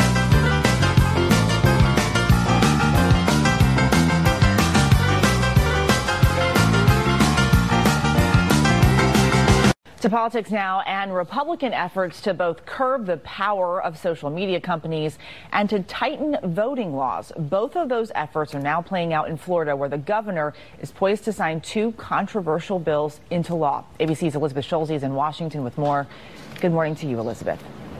Good morning, Eva. Well, both of these bills were just passed by Florida's Republican led legislature and now await the governor's signature.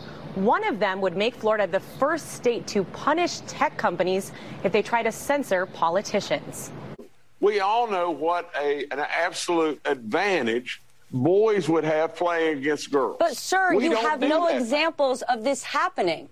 Why would you take your time to do this? Let's talk about other things that I can give you examples of in your state. According to U.S. News and World Report, West Virginia ranks 45th in education, 47th in healthcare, 48th on the economy, and 50th in infrastructure. If you cannot name one single example for me of a child doing this, why would you make this a priority? I just named four things that would seem to me like a much bigger priority. Well, Stephanie, I didn't make it a priority. It wasn't my bill. You signed it. I mean, it's just it's it's just come to me. And I have absolutely signed it because I believe, from the standpoint of a coach, I believe that girls work so hard to obtain Title IX. And I do not have any idea now why we are trying to disadvantage them in participating in the sport that they put so much into.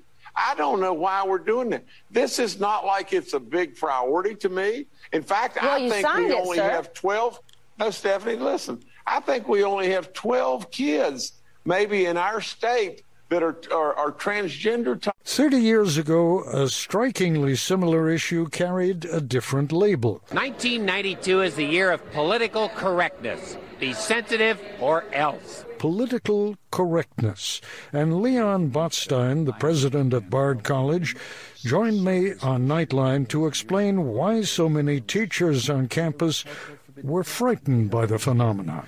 They're scared because this is a populist intimidation, if it, if it happens at all, within groups of faculty and groups of students, where people simply don't want to risk either being vilified or unpopularity, or themselves are unwilling to have their own prejudices examined. It's ironic that all this call for diversity has created within the university a kind of silence about a real exchange of points of view. This is not a new problem. What is new is the medium. 30 years on, Leon Botstein remains president of Bard College, and he recognizes the old symptoms.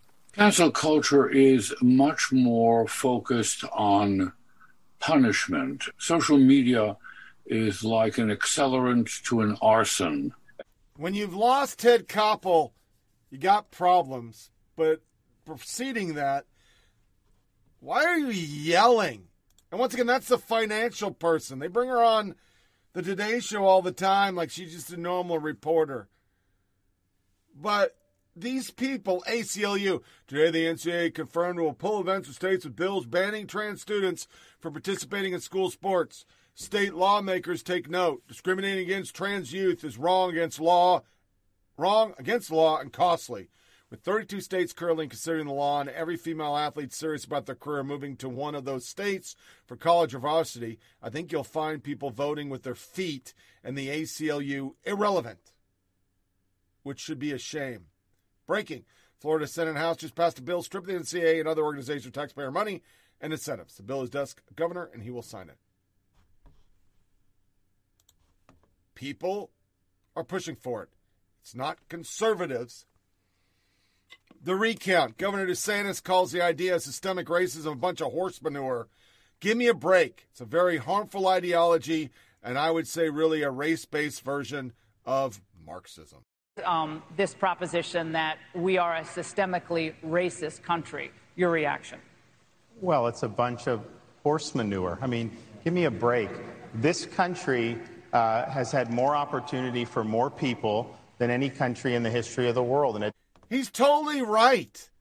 I mean, PragerU personally says TikTok bander. A PragerU personality says TikTok bander for conservative beliefs. She's black. It's all part of the ideology. Black. Here's a liberal fucking organization. P and W. Yes, TikTok should be banned. No, it's not a right versus left issue. It should be banned.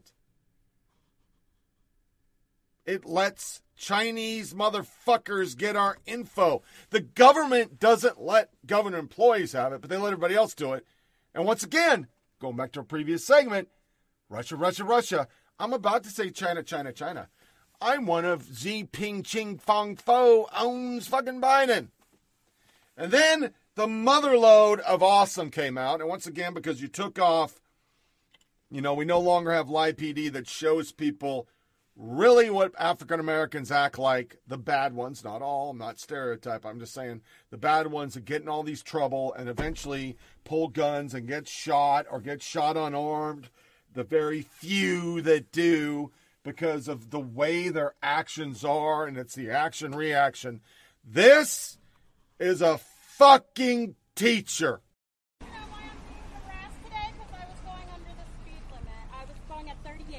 Yes, you are, ma'am. Good morning. Which is, and the speed limit is 40, and I was going 38. So why are you harassing me? You're me? correct. I pulled you over because, because you're a murderer. Uh, Because uh, yes, I started to record because you can't you're be a murderer. you can't be on your cell phone I while you're on driving. my phone. I was recording you because you scared you can't me. you can't use your cell phone while you're record recording. you. May I have your driver's license? I it's it's at my apartment.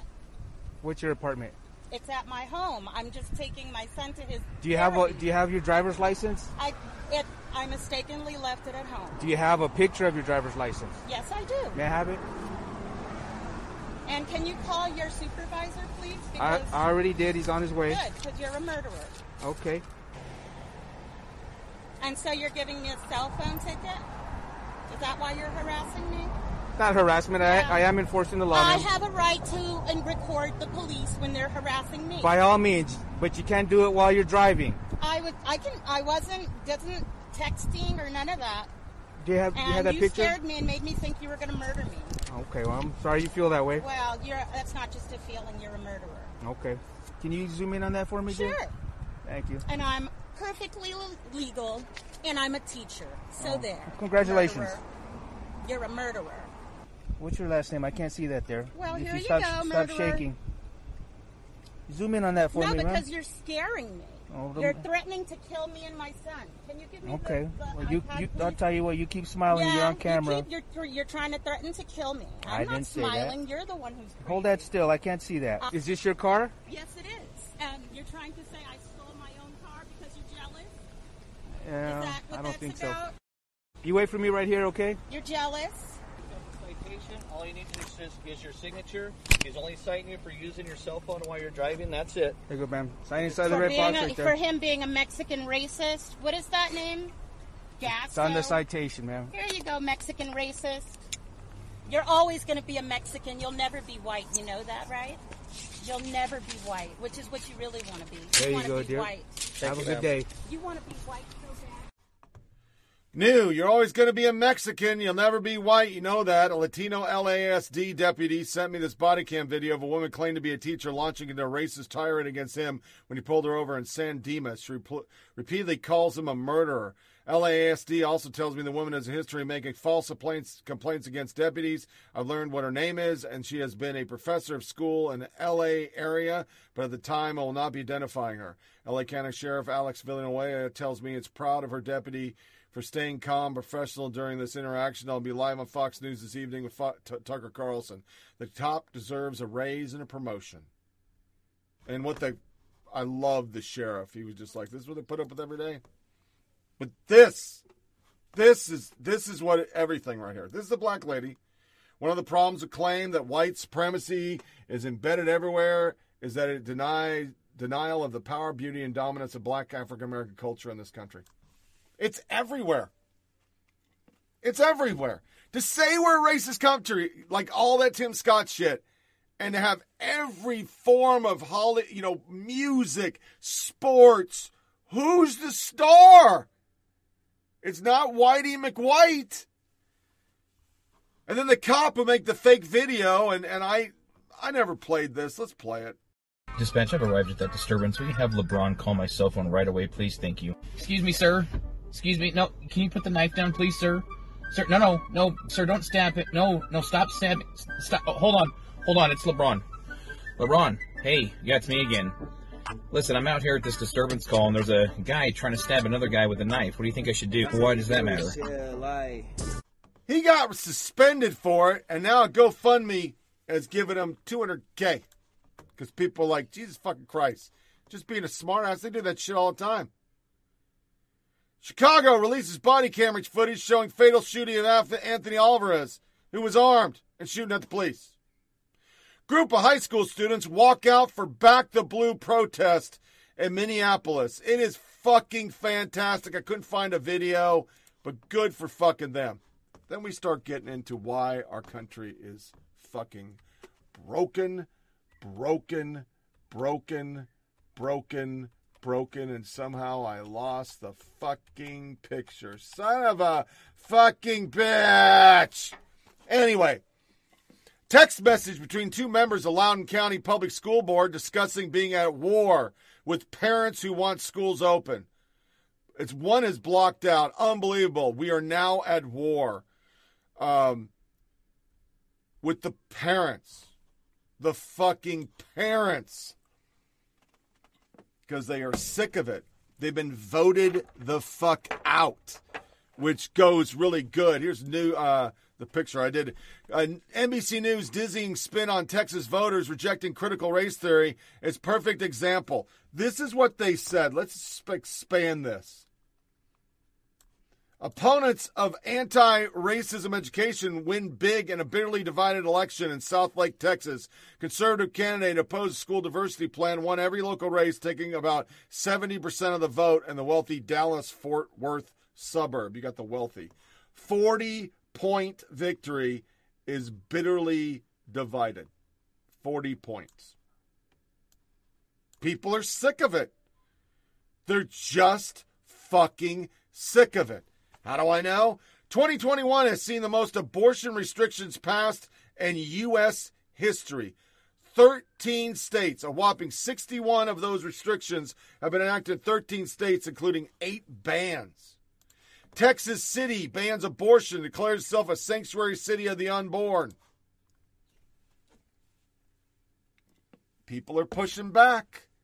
I mean, do I like it? No. I don't like the fact that we're passing separate laws here, separate laws there. We're doing different things just like the left, but you don't have a choice. This is the fascist administration. They are the fascist. They shouted it because the left always projects, but they're forcing things down communities that don't want it. This critical race in the federal government pushing it into our school curriculum, get the fuck out. We covered last time Basecamp. It went fucking left, flips lid. His software company stops it. A hundred employees resigned over it. Because they want to be able to be the little bitches that they are. SNL offers cast members a safe space space if they're too triggered to perform with fucking Elon Musk. Or, yeah, it's Musk. I always say it wrong. Silent Live cast members won't be forced to appear alongside controversial billionaire Elon Musk when he hosts the show. Page Six is told, speaking historically, if a cast member has been that unhappy, they don't have to do it. A source told SNL boss Lorne Michaels won't ever make them do anything they don't want to do. The Tesla founder, 49, is set to helm the NBC institution on May 8th but some cast members have made it clear that they're less than enthused by it. Democrats Night Live. Sounds good. With them sitting out, we might see first an SNL in years that's actually funny. Yeah. Then we get another one of these. And I'm out of order. Look at this fucking shit.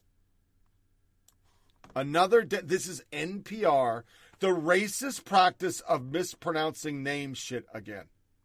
Nobody in my entire life has ever, ever, ever, ever, ever, ever, ever, ever, ever said my name right.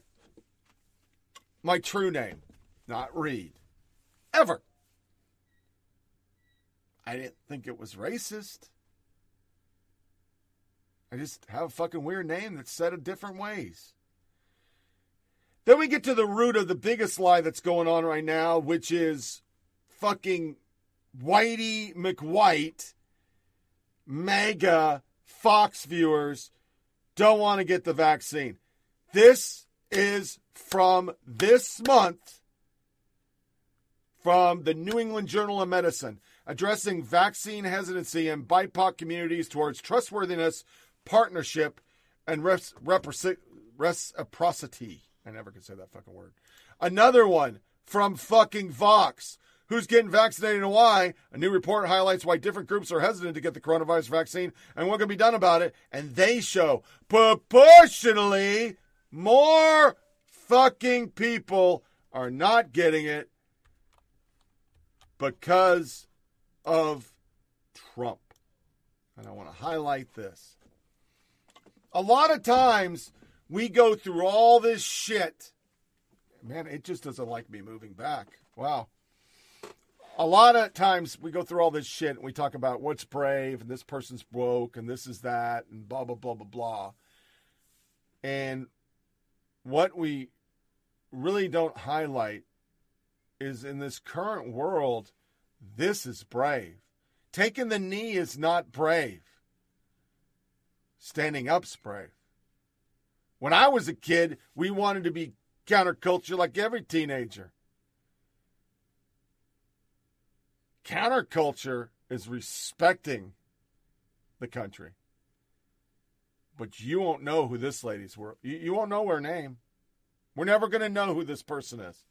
It's just a picture floating around the internet. If it was the opposite, sweet googly googly. Let's do some lighter fare.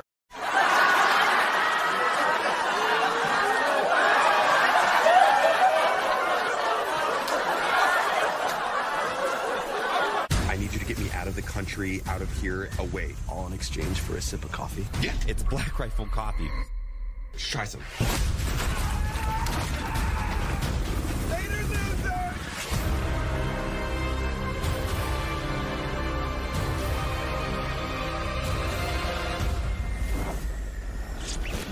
Why don't you head over to blackriflecoffee.com and get yourself set up with a coffee club subscription? Freaking love Black Rifle Coffee. That's some good ass shit.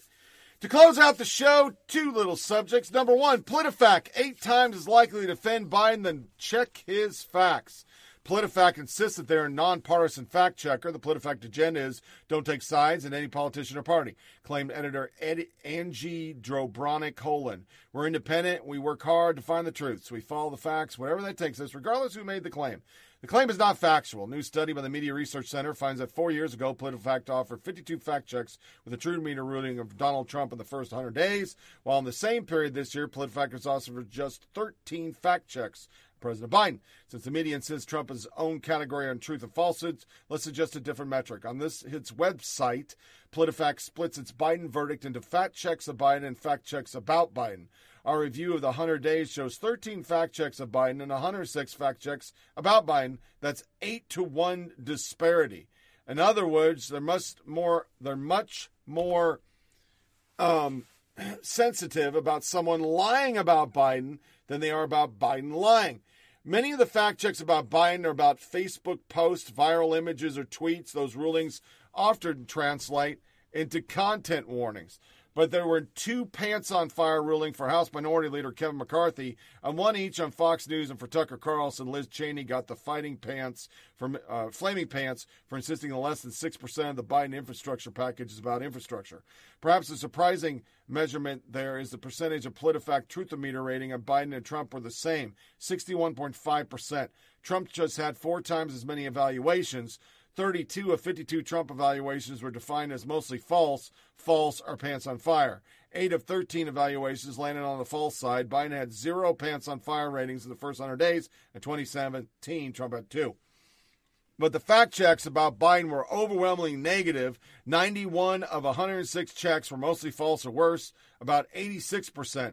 There were 24 pants on fire rating for Biden. Critics 45 false ratings and 22 mostly false. 10 were half true, 3 were mostly true, and 2 were true.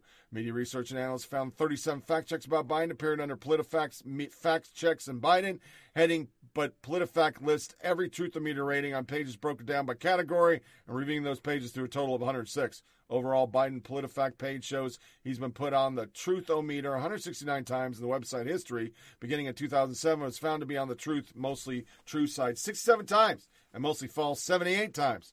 Donald Trump has 931 of these fact checks and 692 of them mostly false or worse, 73, 74.3%. Trump has 161 pan on fire rating. Biden has six because same team. Same team. It's all about the same team. And it goes with what we're talking about. If this is true, but the damage was done, pumped out over the airwaves at the bullshit factory, also known as Fox News. what's CNN then? What's the New York Times? What's WAPO? What's NBC? What's PBS? We've done nothing but retractions, stealth edits, lies. And if we're not talking about China and Biden, well, then we're liars. So now to our This is America. You're going to see two videos. I want to back up the beginning because it's still the worst thing ever to find out why our conservative party is so bad, never Trumpers are so bad. So I'm going to play more of that Tucker segment about Luntz And then you're going to see a Roblox video. And the reason why I'm playing it, Roblox, I thought he was playing an innocent game. When I was in charge of a community center for a while, every time kids came in, they played Roblox. By the time I got ready to leave, I had to literally block it. Because when they installed the game on the computer, porn pop ups would show up. And we're not talking just come see my boobies, we're talking dicks and mouths and anuses and videos. Gay videos. I had a lady crying in front of me. She went in to do her taxes, and when she flipped up the browser, that pop up showed up. But in this, and there'll be an expose on it on a show I watch, and I'm going to play it next show. Literally, they walked into their kids being gang banged in the video, talking about rape and things that shouldn't be happening. So I'm going to play that on the back end of Tucker just so you see it. And if you have kids, you might want to do some investigating. Roblox soon began to take on a life of its own. We worked continuously to get the platform closer to our ultimate vision. We soon allowed our players to begin outfitting their avatars with shirts, body colors, faces, hair, head shapes, and more. This is a huge hit for our players, to say the least. You've wondered what's going on with congressional Republicans. A lot of nice people in the Republican Party. But the point of a political party is not to be nice, it's to represent the interests of its voters. That's the only reason political parties exist in the first place. There's no other reason to have them except to represent their own voters. Yet, year after year, on issue after issue, the leadership of the Republican Party fails to represent its voters. And we're not guessing about that. We know what Republican voters care about. They tell pollsters all the time. And since they kept getting ignored in 2016, they elected Donald Trump just to make it incredibly clear what they cared about. If that wasn't a wake up call, nothing would be. And yet, nothing really changed. It remains true as of right now that the priorities of the people who run the Republican Party are very different, in some cases, completely different from the priorities of the people who vote Republican. Why is that? Well, there are a lot of reasons for it, probably, but Frank Luntz is definitely one of those reasons. Luntz, Dr. Frank I. Luntz, as he is often called at his request, is the Republican Party's longest serving message man. For decades, Frank Luntz has told elected Republicans what to say and precisely how to say it. Luntz massages language for politicians. He does it now, just this week, in fact. The Re- National Republican Congressional Committee, the NRCC, invited Luntz to Florida for its so called Policy Summit, where he was asked to weigh in on the hot topics Luntz's job was to tell Republicans, office holders, people with power, how to think about the most important issues of the day. Now, we didn't hear the presentation, but there's no doubt it was compelling. Frank Luntz is a smooth salesman. That's why he's been around for a while. The problem with Frank Luntz is that his views, his personal views, are very different from those of your average Republican voter. Frank Luntz is a conventional liberal. His main clients are left wing corporations like Google, when Frank Luntz gives advice to congressional Republicans, he's got Google's perspective in mind. That's a huge problem. We wanted to talk to Luntz about all of this on the show tonight. Nothing personal, but it's interesting and it's important. So we texted him an invitation this morning, but he did not respond. That's odd since we've known him well for a long time. In 2019, for example, he tweeted us this greeting, which tells you a lot about the kind of person Frank Luntz is. Quote, this Thanksgiving, let's give thanks to the men and women of the FBI, the CIA, and the intel services. That's literally what the message said. It's on the screen. Even on Thanksgiving, Frank Luntz takes time to bow before the powerful. So, why does Frank Luntz remain a fixture in Republican politics at a time when the companies he works for are opposed to the Republican Party, explicitly so? Well, in part because he is particularly close to the House Minority Leader, Kevin McCarthy of California, and has been since McCarthy entered politics. In an interview earlier this year, Luntz described Kevin McCarthy as a personal friend. And that relationship gives Frank Luntz outsized influence over the Republican Party's policy positions. The big ones. Take the border crisis. Frank Luntz's view of immigration is very much like Google's view of immigration. America needs a lot more immigration right away. And anyone who disagrees with that is a racist. Now, rather than simply say that out loud, rather than make the case for his own opinions, Frank Luntz slyly dresses up his own personal opinions as social science. He'll conduct something called a focus group. That's a moderated conversation between several people that has, in fact, no actual relevance to anything. It's just random people yammering. Your 90 second exchange with the UPS guy this morning meant more than a Frank Luntz focus group.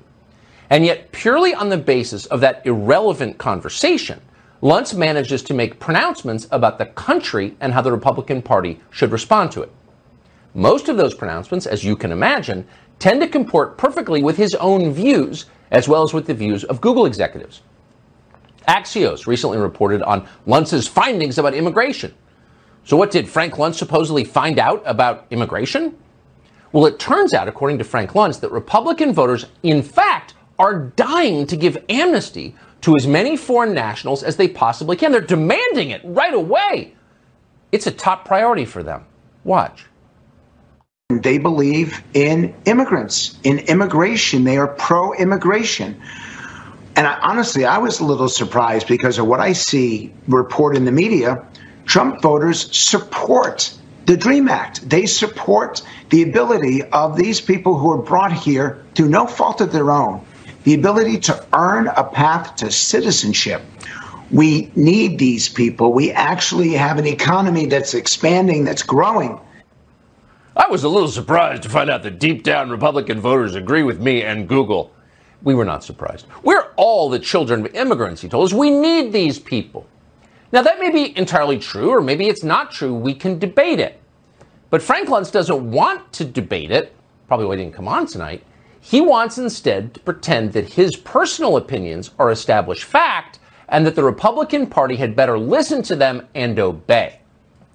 Open Borders activists immediately seized upon Luntz's research to justify what they were already doing, keeping the borders open. The National Immigration Forum tweeted out a link right away. DACA has bipartisan support, the group wrote, pointing to Frank Luntz's opinions posing as research as evidence of that. Passing the DREAM Act is an opportunity to make real, meaningful progress. You see, amnesty has broad bipartisan support.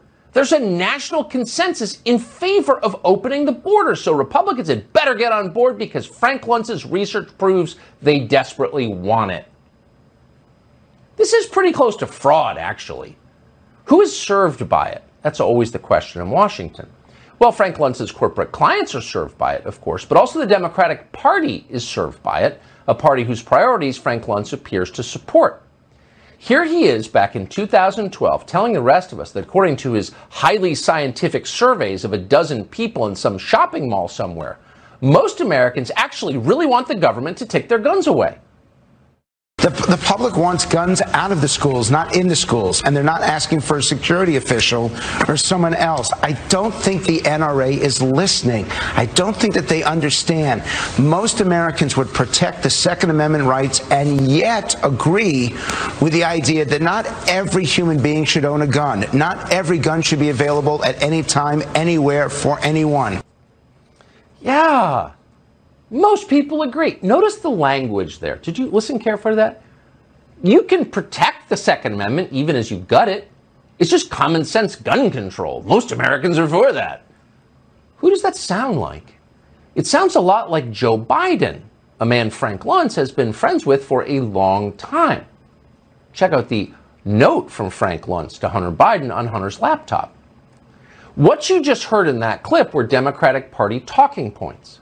But if you'd like more, there's this. This is an interview from last summer in which Frank Luntz explains that the phrase law and order is somehow offensive to most Americans. Keep in mind that at the very moment Frank Luntz was saying this, American cities were on fire. People were dying. Why? Because there was no law and no order.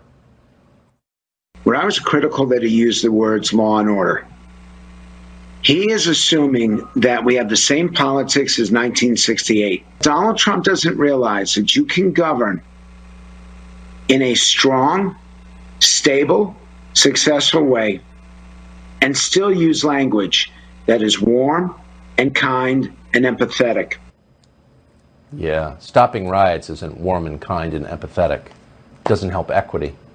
If that sounds a lot like something a corporate HR executive might say, you should not be surprised by that. As we told you a minute ago, Luntz's main business is not helping the Republican Party. No, his main business is working for left wing companies that despise the Republican Party, are horrified by Republican voters and everything they believe. Frank Luntz's long list of corporate clients include Jeff Bezos' Amazon, Facebook, Nike, Coca Cola, Disney, Delta Airlines, the Chamber of Commerce. These are the people who pay Frank Luntz's bills. In his spare time, Frank Luntz tells Kevin McCarthy how to run the Republican Party. Now, you can do one, you can't do both. You can see the conflict here. And you wonder how has this been allowed to continue? In case you think we are overstating Frank Luntz's allegiance to corporate power, take a look at his Twitter feed sometime if you're ever bored. Quote, Delta employees made them the top rated airline, he wrote last January in what sounded very much like a press release. That's something only good workers can do, not shareholders. Then, not long ago, when Donald Trump called for boycotting Coca Cola and Delta Airlines after they interfered in a very shocking way, right in the middle of Georgia's political system, Luntz came to the defense of them. Of course, they're his clients. This left wing cancel culture is out of control, he wrote mockingly. You got to wonder if Coca Cola and Delta Airlines sent him a bonus for that. We don't know. They should have. Either way, toadying for big corporations clearly pays well. Here's Frank Luntz showing off the replica of the Oval Office he had built in his home. So obviously, you could be pretty mean about mean about that. It's pretty weird. But the point of this is not to attack Frank Luntz personally. Nice enough guy. The question is asked: What's really going on here? Would you take medical advice, for example, from Frank Luntz? Should you have to? Well, if you've listened to him recently, he very much wants you to take the vaccine. Vaccines are great. Only a crazy person wouldn't get the shot. Frank Luntz hasn't said a lot, however, about his longtime work for Pfizer. Huh, that's weird. Nor does he brag about his work for Purdue Pharma. Remember that company? Purdue Pharma, those are the people that got rural America addicted to opioids. Kind of wrecked the center of the country. In 2003, as the opioid epidemic devastated the entire regions of the United States, Frank Luntz encouraged people to take more OxyContin. Are we making this up? No, we're not. Quote, I'm a proponent of the pharmaceutical industry, Frank Luntz told PBS. I'm a supporter of a very famous medication right now, OxyContin, because I think that this is a miracle drug which allows people to get through the day. Now, some people, Frank Luntz acknowledged, quote, want to see OxyContin take, taken off the market, but not Frank Luntz. He was taking money from Purdue Pharma. Quote, I believe that there are things worth fighting for. Yeah, apparently. A lawsuit filed against Purdue Pharma by the state of Massachusetts in 2019 includes multiple references to Frank Luntz. According to that suit, Luntz and his company helped Purdue Pharma devise ways of, quote, deflecting blame from Purdue's addictive drugs by stigmatizing people who become addictive. The state of Vermont filed a similar lawsuit against Purdue Pharma, and it also mentioned Frank Luntz. According to those lawsuits, Luntz proposed that Purdue Pharma adopt a strategy of emphasizing some, quote, key messages that work. By those words were spelled in all caps for emphasis. One of those messages, and we're quoting, it's not addiction, it's abuse. It's about personal responsibility. Right. So your 19 year old just died of a drug OD after Purdue Pharma flooded your town with addictive narcotics. But stop complaining. It's her fault she died. It's about personal responsibility. This is the guy Republican leaders just went to this week for, quote, messaging guidance on hot topics. And you wonder why you no longer recognize the party that you vote for. It's so illuminating. In this podcast, we start with the Fox is the bullshit neck, bullshit network as anarchists are marching in fucking Austin. Biden blaming Trump for the border and COVID. Tim Scott speaking truth that the president and the vice president said, but we're still clinging to that. And the true racists, because they are racist, just going off. Tapper and Todd framing what the GOP is still Trump because they got no ratings and they got no boogeyman and pushing this narrative of the big lie, which is what they did for four years, as they ignore outside influence from China and foreign donors in the Democratic Party, which is the exact same thing you said Russia, Russia, Russia is. And within that, we actually saw somebody try to tell somebody or get somebody to say who they voted for for presidency. That's how far left they are. The king of advocacy clinging to the big lie again, did the long form. Romney getting booed, Liz Cheney getting called out for what they are. They're more aligned to the left than they are to their own voters. The polls show it. Their approval ratings in their states are basement. And the funniest thing is the only reason why the media likes them is because they do align to the left. And they will kill them if they run for president. They will just fucking kill them propaganda from the media supporting and not pinning the blame for anything on him, just literally saying these crises just happened. They just happened. For four years, everything was Trump's fault. Before that, eight years, nothing was Obama's fault. But eight years before that, it was all Bush is the reason that a fucking hurricane landed in New Orleans. It was his fucking fault. Do you remember? WAPO, CNN, PolitiFact, outright caught not doing fact checks, saying they're not going to do fact check, and not caring. Their whole fact checks are he's not Trump, so he's good. Even though he's lying, but we're not going to say it's lying. We're not going to call it pants on fire. We're not going to mince every syllable and punctuation like we did for four years. And then a long form. Our leadership, the people that a guy like me looks to because I'm a non prog, to defend us during these times where race hustlers have run the country in the ground, a fucking fascist goddamn administration is going to use outside sources while he articulates a fucking narrative that white supremacy is the biggest threat to this country, that he won't define what it is and they're going to spy on people like they did a presidential candidate illegally. They're not defending us because they are them. McCarthy being Luntz friends makes every sense in the world. No wonder they don't push conservative things.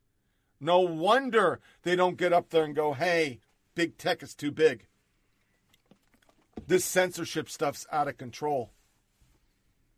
His policies are far left. You even had a soundbite from the Today Show once again validating he is doing everything the far left wants. And they're so happy about it.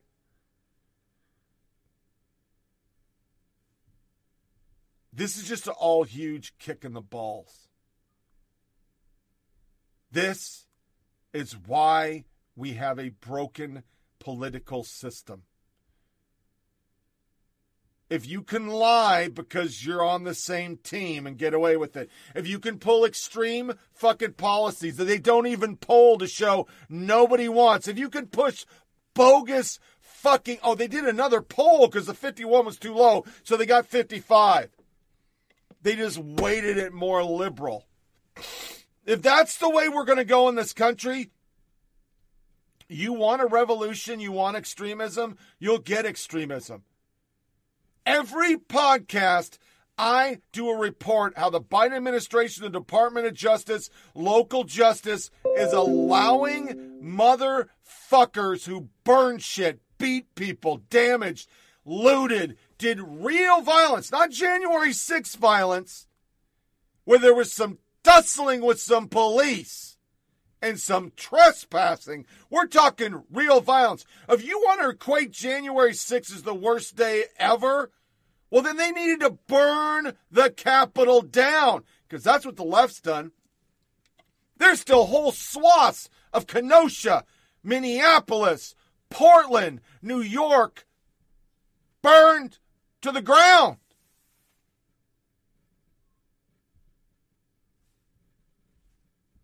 And in every fucking facet, we see parents pushing back on critical race theory. We're catching COVID was all a lie. It was just a political cudgel. That's why he won't give up the mask. That's why he still wears the mask. He needs some kind of crisis to override the Constitution, reframe the economy, and all these other bullshit statements that come out of his decrepit mouth that he didn't think of that some liberal wrote down. We know that everybody involved with this was a fucking liar. They said it was xenophobic to block travel. Now they're blocking travel. And the favorite of all this show, I don't want to look like a Republican because masks have become political because you made it political. Trump didn't make it political. It's one of the favorite things about that. They want to talk about cancel culture and things like that. Ben Shapiro does it the best. You come and attack me, I say that's bullshit, and then I'm doing some kind of culture war. No. You are doing it. When Basecamp says enough's enough and their people quit, that's the Democratic voting base. That's the Democratic voting base. And one more thing. I was going to say this the next show, but I wanted to hit it because I think it sums everything up. Now, this is from my very own daughter, and I'm not going to read it out loud, but it literally sums up what we're dealing with with the liberal world. To get the background, those who follow the show, I unfriended my daughter from Facebook. Two weeks later, I got rid of my Facebook. But I did it because every day she was supporting tearing down the country. I was still talking to her. I wasn't disowning her. I wasn't saying a word. And then Father's Day shows up, and she finds out that I'm no longer a friend on Facebook. In the world that we live in, which is digital, that I guess that's basically like killing somebody. Because the text I got to how horrible a father was, I was the worst person in the world. I'm garbage, me replying, all I just don't want to read that shit. I don't agree with your opinion. I still love you. You're my daughter, but I don't want nothing to do with this crap because I don't believe our country's a racist shithole and I don't think it's okay to kill cops. She then stops talking to us. I tried to stay in t- touch for two months with my grandkids. I couldn't. Understand, this has been a cycle since she left the home because she's a digital liberal. She says she's gay, but she's not gay. She says she's this, she's that. She hates Christianity. She hates other people. She lives by Twitter or Facebook. Whatever's cool is what she is. And then she puts this out. And I know it's personal. It seems that's pretty fucked up. You're talking about this. But it's a perfect analogy of the world we live in. This is what the media is. This is what liberals are. This is what social media is. You can be as mean to people as you want. You can dog them. You cannot talk about facts ever. You can restate things. And it's okay. But you push back and say, this is factually incorrect. This is not true. You're a piece of shit. Now, granted, does it bother me? Yeah. But it's happened so many times, it's just like water off a duck's back. This is why I left social media. The only reason why I have Twitter is because I need it for the podcast, or else I wouldn't even have Twitter. Our media, our Hollywood, our Democratic politicians, and now with the Frank Luntz revelation, our Republican politicians live, die, and breathe on what people say on Twitter and Facebook. Anonymous people. They fear them more than getting voted out of office.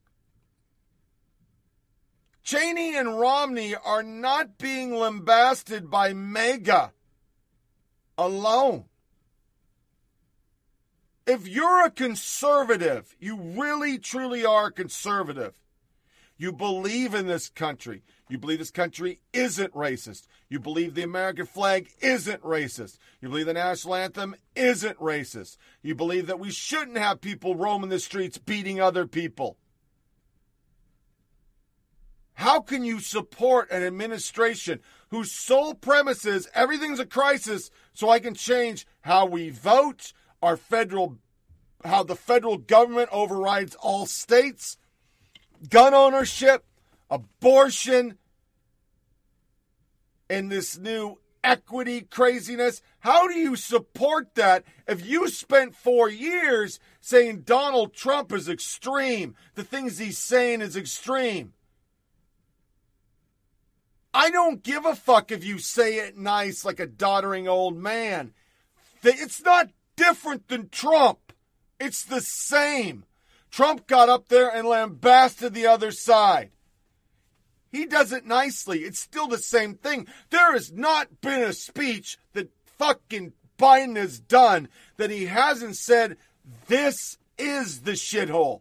But yet, all you people had a problem when he said foreign countries are shitholes. When Trump did it, it was uncon. The President of the United States doesn't speak this way. That's what we said. But that's what Biden's saying. We can't have Donald Trump having his own facts. Name me a fucking president that hasn't has his own set of facts. Even Obama, the dear one, had it. Name me a media that isn't biased. One.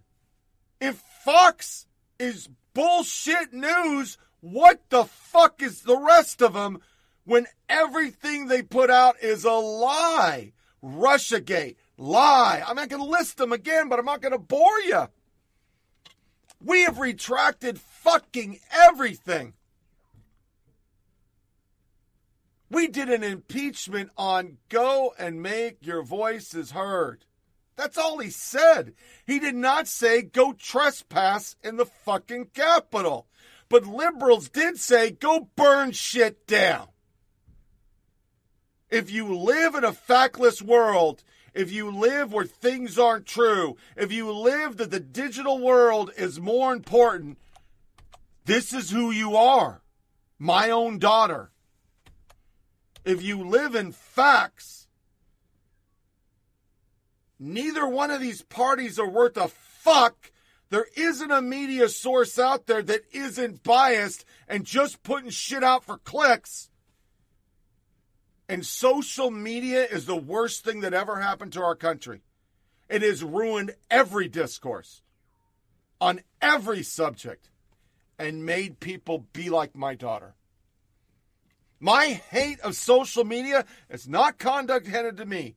I didn't get censored, I didn't get banned, but watching what it's done to human beings, the anonymity of being behind a screen and be able to say horrible things to people, rank a person on a statement, one statement, cancel them, get them fired, ruin their lives.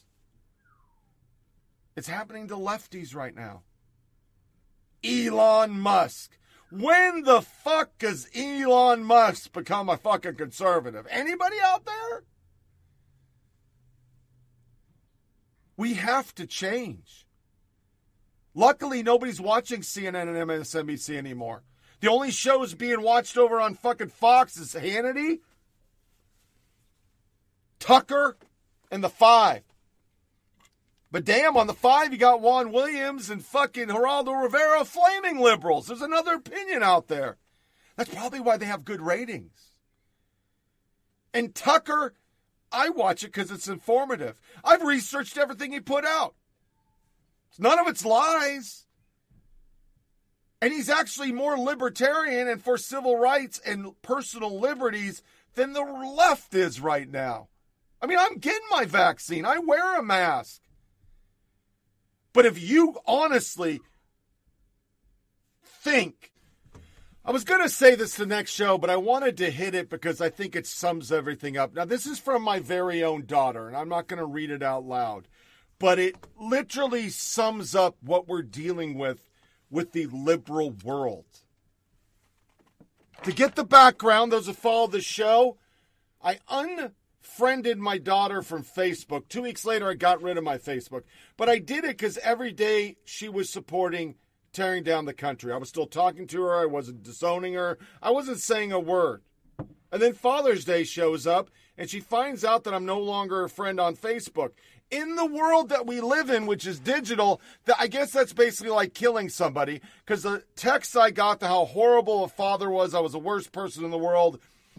I'm garbage. Me replying, all I just don't want to read that shit. I don't agree with your opinion. I still love you. You're my daughter, but I don't want nothing to do with this crap because I don't believe our country's a racist shithole, and I don't think it's okay to kill cops.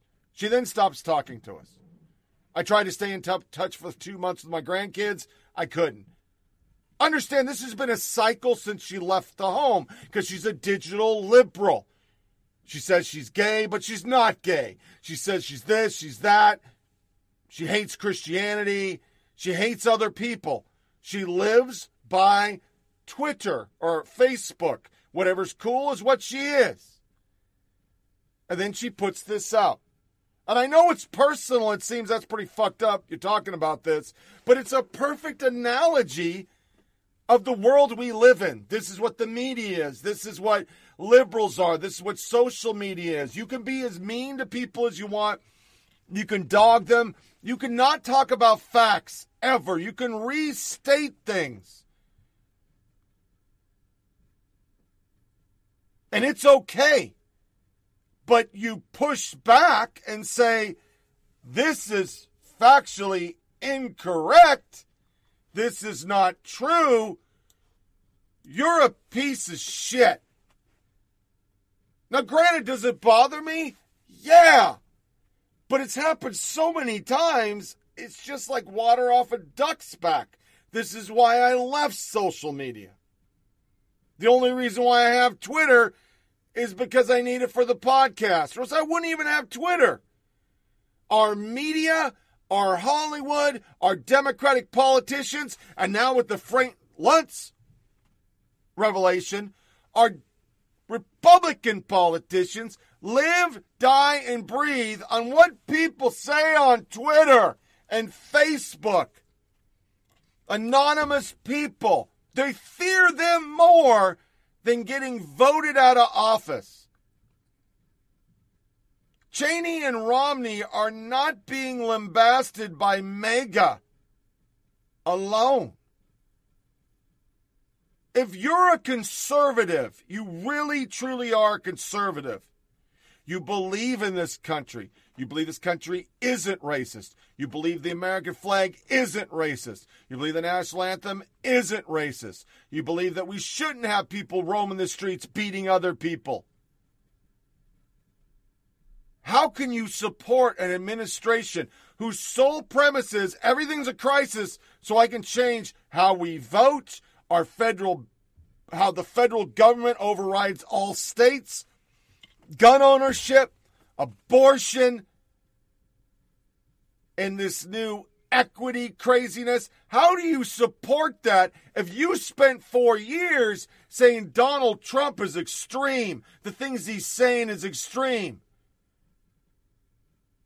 I don't give a fuck if you say it nice like a doddering old man. It's not different than Trump. It's the same. Trump got up there and lambasted the other side. He does it nicely. It's still the same thing. There has not been a speech that fucking Biden has done that he hasn't said, this is the shithole. But yet, all you people had a problem when he said foreign countries are shitholes. When Trump did it, it was uncon. The president of the United States doesn't speak this way. That's what we said. But that's what Biden's saying. We can't have Donald Trump having his own facts. Name me a fucking president that hasn't has his own set of facts. Even Obama, the dear one, had it. Name me a media that isn't biased. One, if Fox is bullshit news, what the fuck is the rest of them when everything they put out is a lie? Russiagate, lie. I'm not going to list them again, but I'm not going to bore you. We have retracted fucking everything. We did an impeachment on go and make your voices heard. That's all he said. He did not say go trespass in the fucking Capitol. But liberals did say go burn shit down. If you live in a factless world, if you live where things aren't true, if you live that the digital world is more important, this is who you are. My own daughter. If you live in facts, neither one of these parties are worth a fuck. There isn't a media source out there that isn't biased and just putting shit out for clicks.